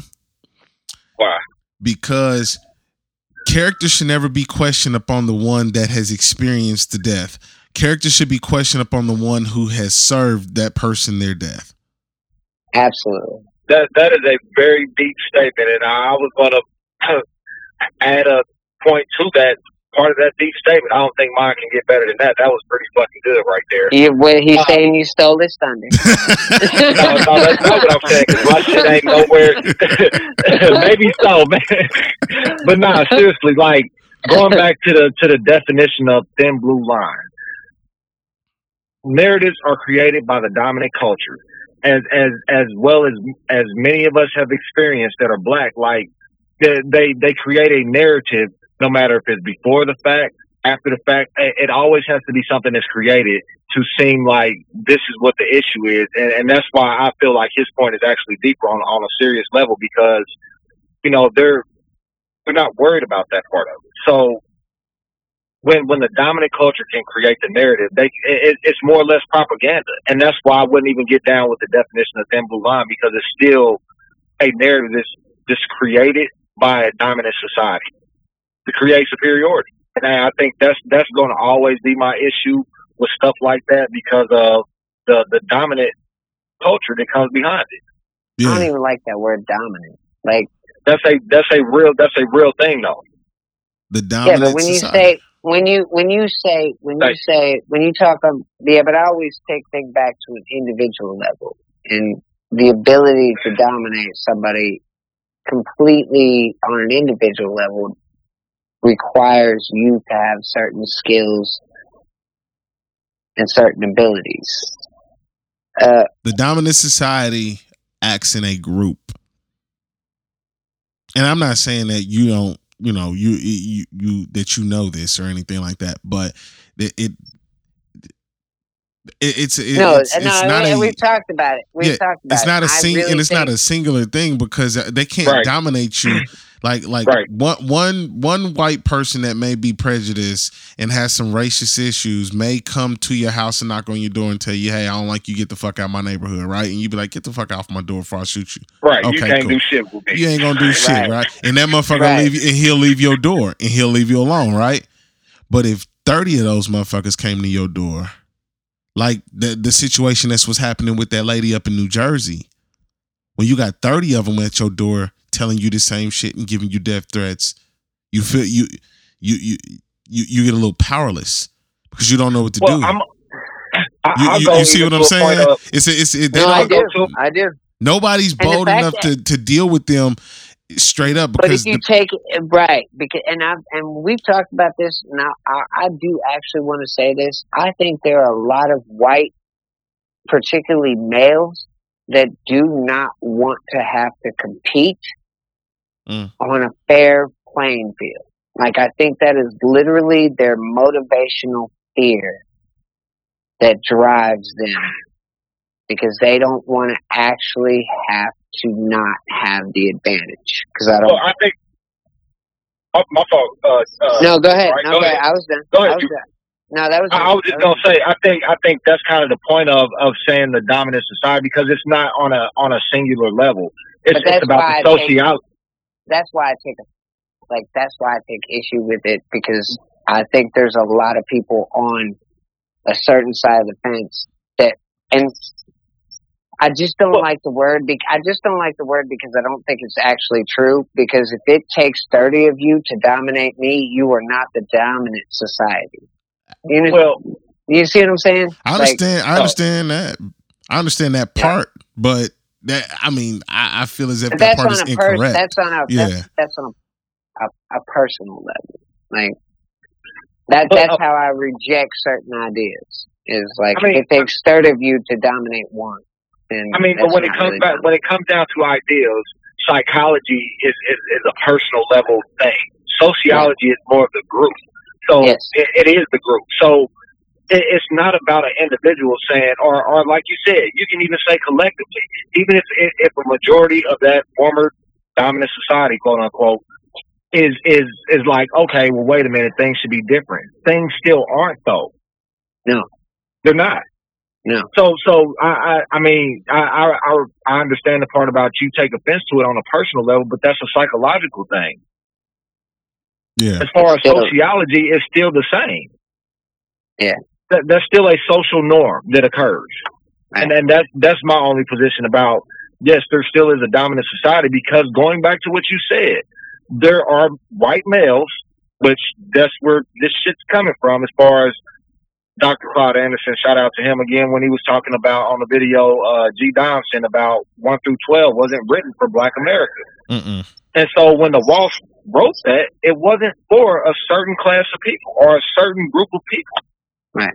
And and that that societal norm still occurs to me. every I day, believe- E- every day. Well, and like I said, there's a lot of evidence to it, right? And then people want, but they want to one off it. They want to, they want to treat it on an individual basis. They want to make, they don't want to draw the correlation. They don't want to create, like you, like you said, Garrett, they don't want to think about all the names. They want to attack each individual name and they want to separate it like it's not one big problem. And I, that's why I think people should go back to the history of the actual problem. Actually give it some credence and do your own research. And you, like, you can't, you can't go back. Like, it doesn't take you, you don't have to go very far back. Go back 10 years and look at the situation and look at it honestly and pull up, pull up the numbers and, We can go back two months. look at look at the politics. No, but no, because go back two months, go back, then go back ten years, then go back a hundred years, then go back two hundred years. Keep going back, and you're gonna see the same shit, just different ways of doing it. Like, I agree with that. like, and that that like I said, I think. I think white people who are really concerned and who have a genuine interest I have a kid that works for me, and he's he's one of the people I effed up with when I was talking about in the beginning. It's like just don't speak from a place of ignorance. It doesn't matter if you're supporting or opposing me. Just don't talk to me unless you know what the hell it is that you're talking about. And if you go back, you can start to see that logic and facts and all these things that people on social media want to try to think they know, the story's there. It's, it's there. The I mean, whole shit. thing. I mean, we got to be honest though about the people on social media. They know. It's the quickest access to information that we've ever seen in our lifetime, thanks to people like us. You ain't never know. been able to get to this shit as fast as you can. Back back back when my mama was growing up, shit. She, she said it used to take them forever to get to the library sometimes, even if they did win. They ended up just saying, fuck that, we about to go hang out and chill and smoke. Not to say like she's like a smoker and nothing like that, but I'm just saying, like ta- to back in the day to go and get the information, that took some that that took some work. You had to go and then you had to sit down and read. Imagine I did a, I did a podcast about this about meme culture, about how our culture learns in a very elementary way. That means that we learn we learn like five year olds. We we learn off captions and pictures put together. Yeah. You see what I'm saying? So everybody on social media can quickly pick up what it is that we're putting down here. It's not like this is a, a different science now. If we're talking about like, you know, shit like quantum numbers and quantum internet and some shit, yeah, that could be a little different. It was a little bit difficult to understand. But this shit is so straight up, you know. I don't I don't I don't see how in a society can't pick this up. And the biggest issue that I have is is that we don't if a cop kills a guy that was shooting at him, right? He's a he we damn near giving him purple hearts, right? We damn near giving them purple hearts. Um if a cop kills an unarmed citizen, we we got to victimize the citizen in some way. You you did something for that cop to just make him want to kill you. There's that cop ain't gonna want to just kill you just because he had a fucking bad bowl of Cheerios today, right? He you did something to to make his spidey senses tingle, and, and Yeah. I say that to say that when we when we look at it, I think Nick said one time history is sto- is told by the victors.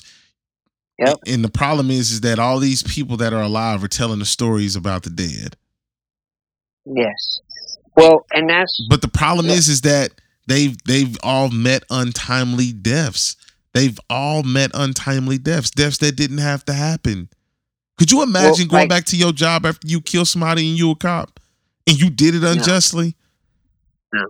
You imagine if you don't if you don't got no nightmares. I can't imagine. I can't imagine going home. I- that exactly. If you don't got no nightmares or anything, nothing's fucking with you. Like let, they say, PTSD is a real thing. With guys had his service, and, and when they was over there doing all that killing, I, I know a few people that was over in, in you know in some wars doing some shooting and killing, and they pieces of them are still not right to this day. It's it's certain little moments that they'll have where they'll like kind of like mm, that shit is real. And you mean to tell me that if our if our war vets and our and, and our people from the military and, and and we have services set up where they need to get treated for PTSD, why the fuck ain't the cops that's killing citizens ain't got the same shit set up for them? That means that these motherfuckers are ten times more heinous, and the whole bullshit about black me- black people are scary is a bullshit lie. Cause you're ready to kill them. You're ready to murder the shit out of them. Oh, guess what that I did today? What'd you do, hun? Oh, I killed me a black guy. He was Like- fucking like- resisting like- arrest. Like you, like you said, you him? you walk. Like you said, you walk into you walk into a house that's obviously not yours. You know that in every instance, but the only thing you think about is that there's a black guy sitting on the couch. Like that motivates you in seconds to pull a gun. Man, that bitch went. somebody's If you ask me, that bitch went to the door with the gun ready Though She went through that motherfucker and and She almost would have to be for it to make sense, yeah. right? Like, At the reaction time that she had, she was ready to kill the minute that she opened the door. Nobody's that goddamn quick. right. Well, if I'm not mistaken, they had they had an incident like either he filed a report on hers because they live right above and beneath each other. Yeah, Like I think it was the same last two numbers, if I'm not mistaken, just a different floor. yeah, yeah. You can't fuck that up, still, bro. You you can't fuck that. No, up. You can't not- walk into your house and all of a sudden decide that there's a life-threatening situation in Yeah, yeah, the no, amount of time, and that that means you are recalling from your own brain what you validate as a threat. What So- you want to do. So anybody Uh, out I- I there think that's her listening, was clearly there. so anybody out there that's listening, that porn shit is not real. If a guy is sitting in your fucking room when you come home, it's not something sexy because Amber Guyger pretty much just showed that that, that shit doesn't exist. It doesn't exist. They looking to kill. They're looking to to do all these heinous things. And then they'll tell you a story. Oh, you know that motherfucker shot at a cop, so you know they had to kill his ass. But back to the thin blue line, real quick, because I, I I had a sentiment on that. Yeah. You, what what did you say that was the the technical definition to that? Uh, let me. the technical definition is, is it's a term used to describe police, right? hmm That they are the thin blue line of basically law and order that prevents society from descending into lawlessness and chaos. So here's my question, and, and, and somebody Yeah. answer me this: Why in the fuck would would would they be calling the National Guard and the feds to police cities if that was the if that Why was would the, they uh, be with- So let me let me make sure I understand the question. You're basically saying why would they cause chaos? Yeah. No, no, no, no, not cause chaos. Why, i- if the thin blue line, if the the the police is supposed to keep the citizens lawful, why would you contact? Because you can't do the job because you can't do the job yourself. Then it don't sound like it need to be a thin blue line. I mean, if you, if you have to call the National Guard and, and, and Yep. Fed and the feds uh, and the police, like I think it's police here, uh, federal police here now in Kansas Well, City. let's not forget the bigger point. You have to call them for actions of your own. okay, that's Like you have to call them in to fix the shit that you fucked up. Yeah, but how many times have you seen that? Never. You've never seen a, a, a military, a, a national guard pull a put the gun, put the cops on the ground and do anything. That that will never happen because they're all are kind of rolling together doing things. They they'll tell you, no, we're here to keep everybody in charge. Well, fuck, the police ain't even gonna be there when the national guard is out Well, there. let let's go that let's go let's go local. Why did they bring up two hundred some odd federal federal agents into Kansas City to help? What they said? Those are body snatchers, sir. Yeah, but That's the same That shit they- that's gonna happen up in that's that's happening up in Portland. How they just snatching people and shit like that. The same thing is going to happen here. They they're dispatching, and this is the reason why this idiot in office is a problem. Is because even if somebody could come up and say that, oh, he's he's just doing what these other uh conservatives want him to do. Jesus Christ, is that is that the people that we have in office? yes, and they subjugate those people, right?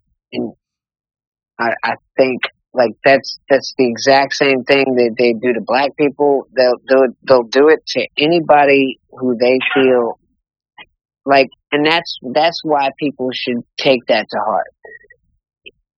It could be you someday. Like you could be the one subjugated. So you could never allow somebody else to just get snatched off the street without due process if they're eh, without due If process if they're an coming- American. But if they're coming unmarked, unknown, you only thing that you know that they're here, they're essentially blending in. So they have a different. They have they have a they they have a a, different order. You're not privy to. I'm not privy to. Nick not privy to. Right. Right. No, but what I'm saying is that there's a lot of people that support that. Like a lot of people, like a lot of citizens, just average people, they're like, "Oh yeah, fuck yeah, let's go do that." It's You know- like what? Of, of course, it's a bunch. It's a bunch of these fucking conservatives that say that stupid shit. But my my thing is, never in life, and this, and I'm only, I'm not very old. I'm only 35, but only in life have you ever noticed that it was okay for conservatives to be pro government until Trump's in office. I've never seen so many conservatives be pro government because conservatives ideally like limited government, right? Because he hijacked that. He hijacked that that party, that political party. No, no, no, no. no. There's a He he's always been that. Association has allowed him to maneuver through both parties because who he Right. is and who he was prior to him running for president. no, I mean, but to your point that a conservative should not cheer for government oversight Yeah. or, or government oversteps, right? When have I, he's for hi- that? Never. bec- And if you, there's a YouTube channel of like who's Republicans against Trump. And when you listen to their, like their perspective of it, it's like he stole that whole damn party. Because a lot, like a lot of the people that were voting on the principles of the party are like, no, he's, fucking embarrassing. My like my grandpa was a Republican. He would detest. He was a conservative Republican, and he would detest. Like he would be ashamed if that was his representative. Like I don't mind people being. I don't mind anybody being Republicans if they're going along with the definition because all it is is just politics here and there, right? It's Yeah. you think this, I, you, don't want to inflate the government with so much cash where they're becoming powerful, right? And and, Yep. and I and I get Democrats have a have a different mindset to say let's inflate the government so we can have these programs, more social programs and more socialism type style programs. But now what we're witnessing in these in these last 4 years, now the government is being pumped so much. It's being pumped with a bunch of people it's of a people. franchise. Yeah, yeah. Now it's being pumped with a bunch of people that think that you're you're expendable at at any given moment. All right, so y'all know I'm slow, and and you know I always got to catch up with the group. So on on, on that line of the subject, and, and what you were saying about the National Guard, the local police, and all that stuff, can it be stated that that's just a militia force for the government, and it's being used more so now than ever? Yes, yes. because they don't have control at the local level anymore. So They're- how does the thin blue line support law and order? No, I'm I'm I'm telling you that what it's different definitions for different people. The actual reality of the situation doesn't follow the official definition. Right? Like it's a distorted, corrupted version of whatever. It's just a catchphrase. When, There's a when, lot of there when did the like- thin blue line become a thing? Let, let me going back to my comprehension. When did the thin blue line become a thing? How how recent or long ago was that? you. That's an interesting question though. I, I really would- hate that our fucking constitution using these broad and ambiguous terms where you got to deep down and figure out definitions that that that mean like three different fucking things because interpretation.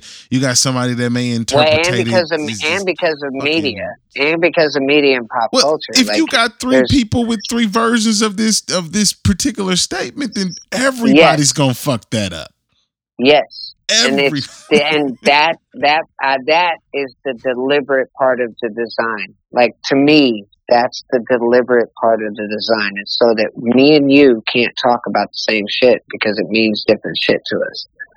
Like I think that's deliberate and and calculated, and I think it's executed on a highly efficient level of getting people to well, yeah, I speak mean- different, just to, to literally speak different languages, well, yeah, you. I but mean, of say the same shit. black people and white people speak different languages, right?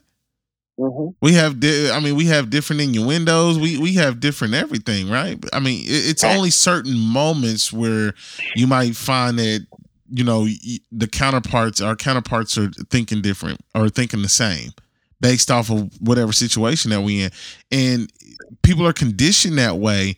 If if you're if you're gonna be a part, not you particularly, Gary. I'm just saying, if You don't people, have to exclude me. I got You you. don't have to exclude I'm just saying, because I because whatever you're saying, I've probably been guilty of at a No, but I'm just saying, like, the- okay. the, the white society, white people, and, and definitions are going to be different to them because they have they've always had a level of freedom, right?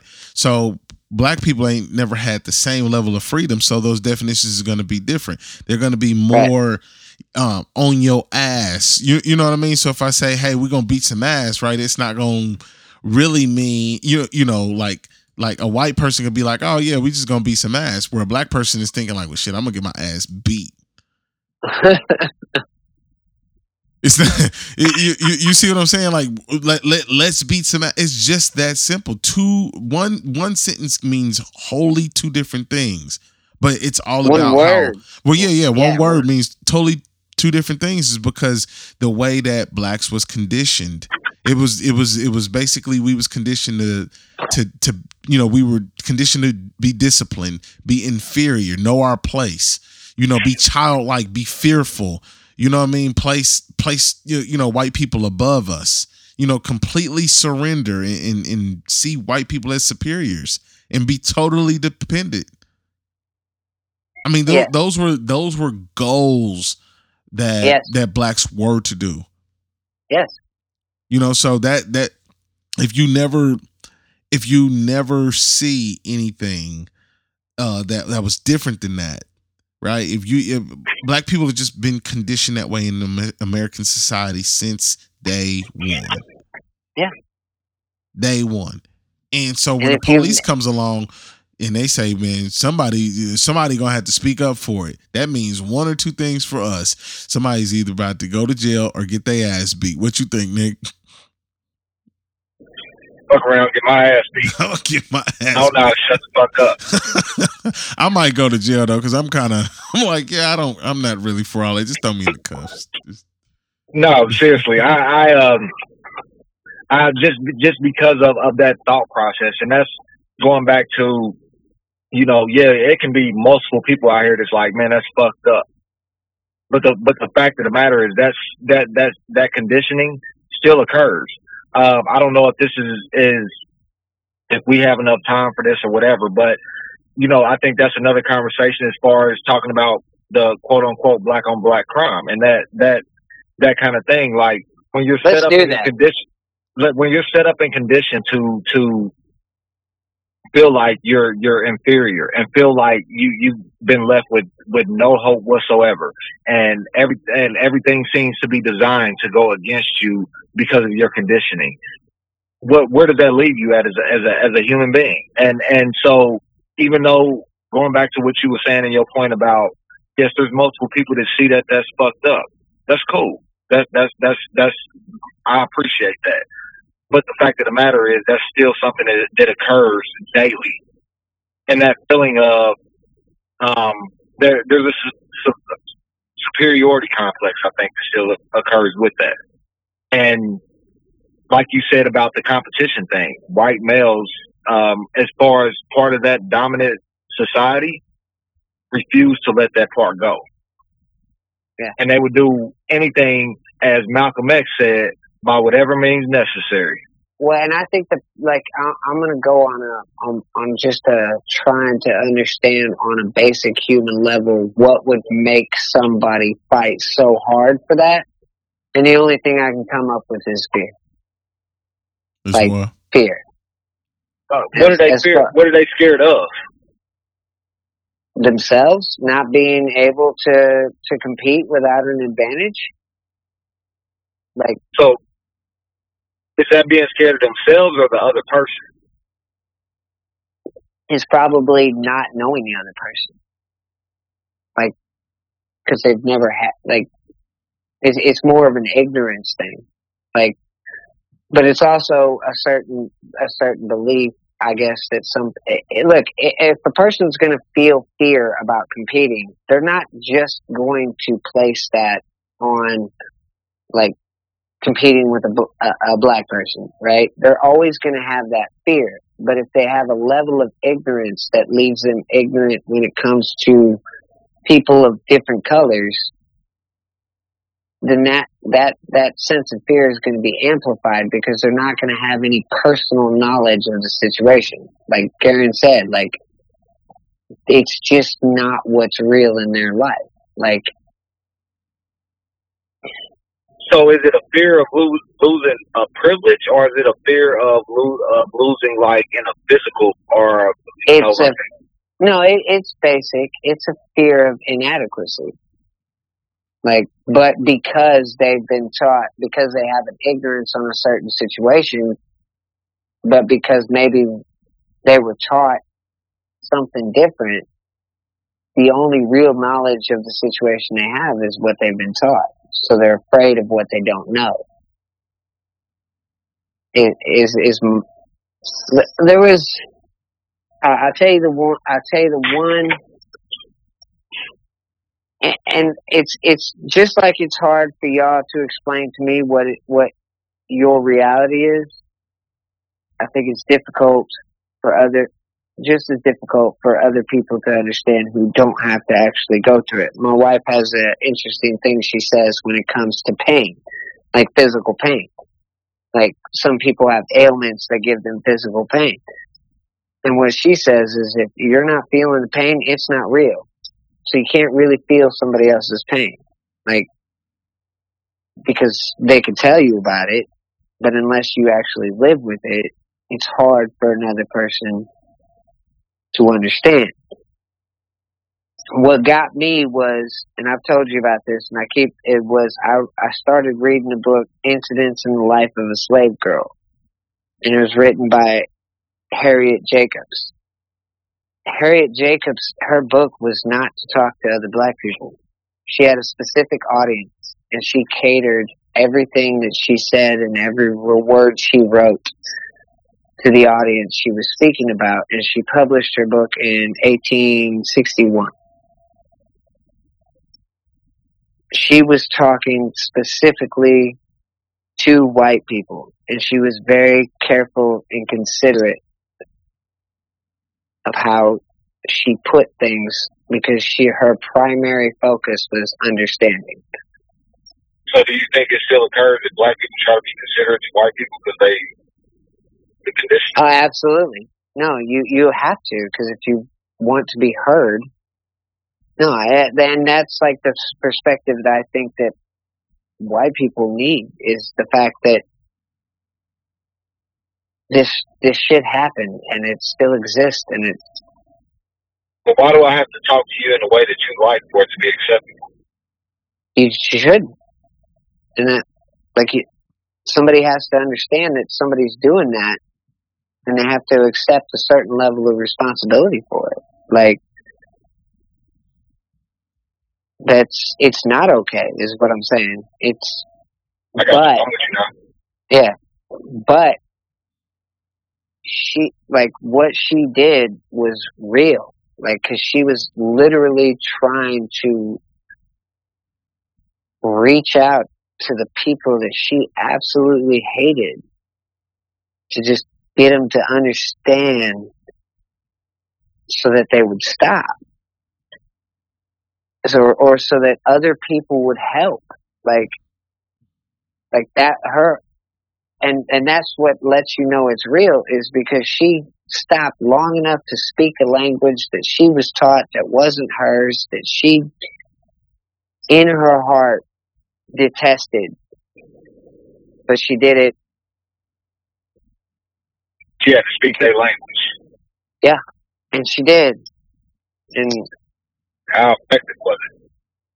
for me No, not for you, for for for societal norms. I, w- I don't know what the effect of her book had on Has- the society of changed? 1861 Has anything changed?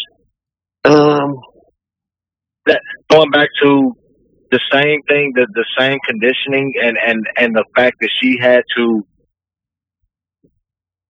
has the intent changed is that what you're asking me No, no, no.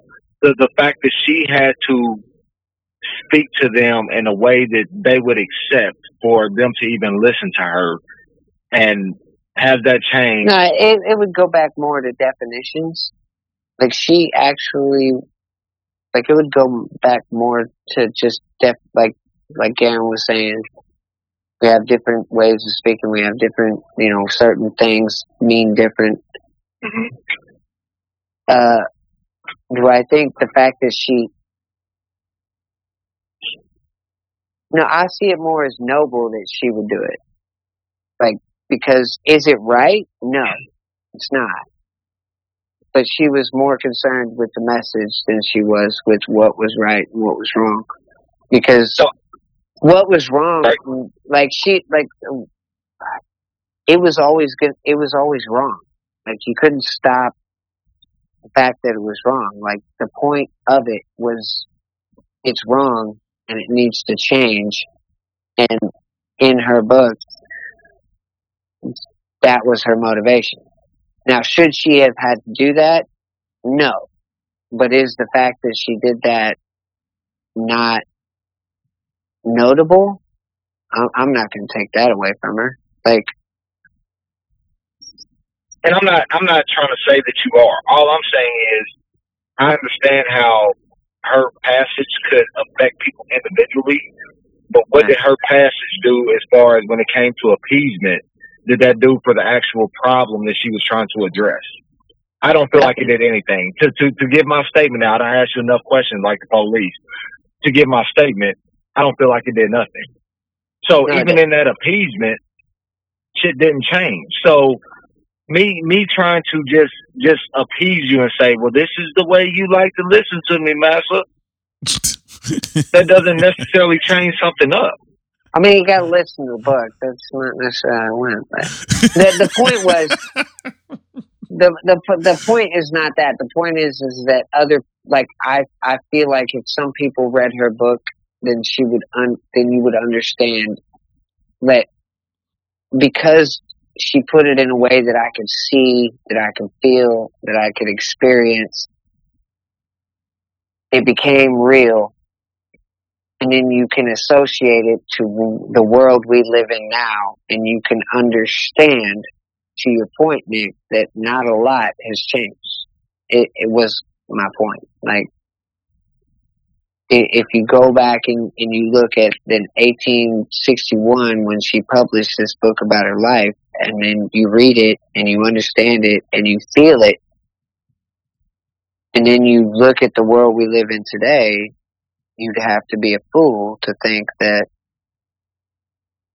a lot has changed. Well, I mean, there's a there's a large society of quote unquote fools that think that something has changed. It hasn't changed. Like my my experience becomes with people, and they'll say they'll say shit like, "Oh, slavery's over, so y- y'all shouldn't be tripping." And, none, and, none, and and what's the biggest one? None of y'all experienced slavery, so why y'all tripping? Like you ain't go through slavery. I think Mitch McConnell had a conversation about reparations where he was like, "Well, we we wouldn't even know who to give it to because none of those people are alive or nothing." And I'm sitting up here like, interesting. So and the further that he also said, not to cut you off, G, he said, "Well, we we uh Barack Obama was president, so that's y'all reparations. There you go, black people. yeah, Motherfucker, he what? did. He did. yeah, No, that's a real story. fuck yeah, Stupid. like shit. I, you know, y'all got a black president before, so that, that y'all ain't getting no damn money. Well, I mean, if you look back, if you look back at the the history of slavery, you'll understand that they they they they take that all the way back to the Sumerians, which was literally the first civilization that they have on record, right? But the, and and that's a that's like that's that's cannon fodder for a lot of stupid people, right? If you actually look at the whole big context, like slavery was a very big industry for a very long, long, long time, like since the beginning of time. Like la- free labor and forced labor has always been a thing. I mean, I get that. But this you, no, condition no, was no, hold on. Let me. Let, this was no, a no, different. no, no, yeah, no. I'm getting there. I'm getting there. Hold on. Just, just hang with me for a second. You tell The stories Atlantic- like me, motherfucker. No, no, I'm, I'm gonna get to it. I'm gonna get to it because because you rushed me. Because you rushed me. I'm gonna get to it. Go ahead. You got to understand. In the in about the 17th century, right? Mm, People, the Atlantic slave trade is the slave trade that ended uh, the traditional slavery. It ended and the reason it ended is because they changed the rules for it, and they did it in a way that was so dirty, and they did it that it ended it. You gotta understand, slavery existed the entire time, and there were certain rules to it, and there was it was there was a way that you had to go about it, and laws were written for it to govern it. But the Atlantic slave trade that involved African people, they changed the rules for it, and it became so brutal and so sickening that the Atlantic slave trade ended slavery in its traditional form. And that's something that never happened. Like, and then when you want, and then, so I think it's important for people to understand that you have to repair that situation because that's what reparations is, right? It's That, that, that's basically the prefix word. the parent word is repair. You have to acknowledge and repair the situation that a certain level of people were so brutalized that it ended an industry that had existed forever. Well, I, I don't think it's necessarily about brutalized. I think it's about uh, uh, as far as what um, Dr. Anderson's book says: black labor, white wealth. Yeah. I mean, it, it's it's. It, it, I mean, I, I don't talk from the 1700 standpoint because it, it happened way before then. I mean, it, it's it's a timeline, and I could show it to the both of y'all, but it's a timeline. No, I mean the Yeah. the 1700s is when the Vatican basically abolished or oh, basically Oh, no. condemned no, slavery. no, no, no, no, no, no, no, no, no. That Vatican condemned the use of Indian slaves, but he suggested blacks, and that was between 1511 and 1545. Right. So right. billion, but you got to remember, billions of gold no, they and silver. They they changed. They changed their stance on slavery about a hundred times. Yeah, because they Yes. they want to condition a certain people. But in 1400, uh, displacement of Africa's natural human wealth began.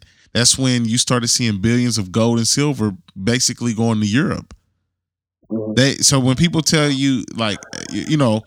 Like oh, when they say that, I, I love the term "go back to Africa." Y'all robbed that motherfucker blind. That's why we here. Yeah.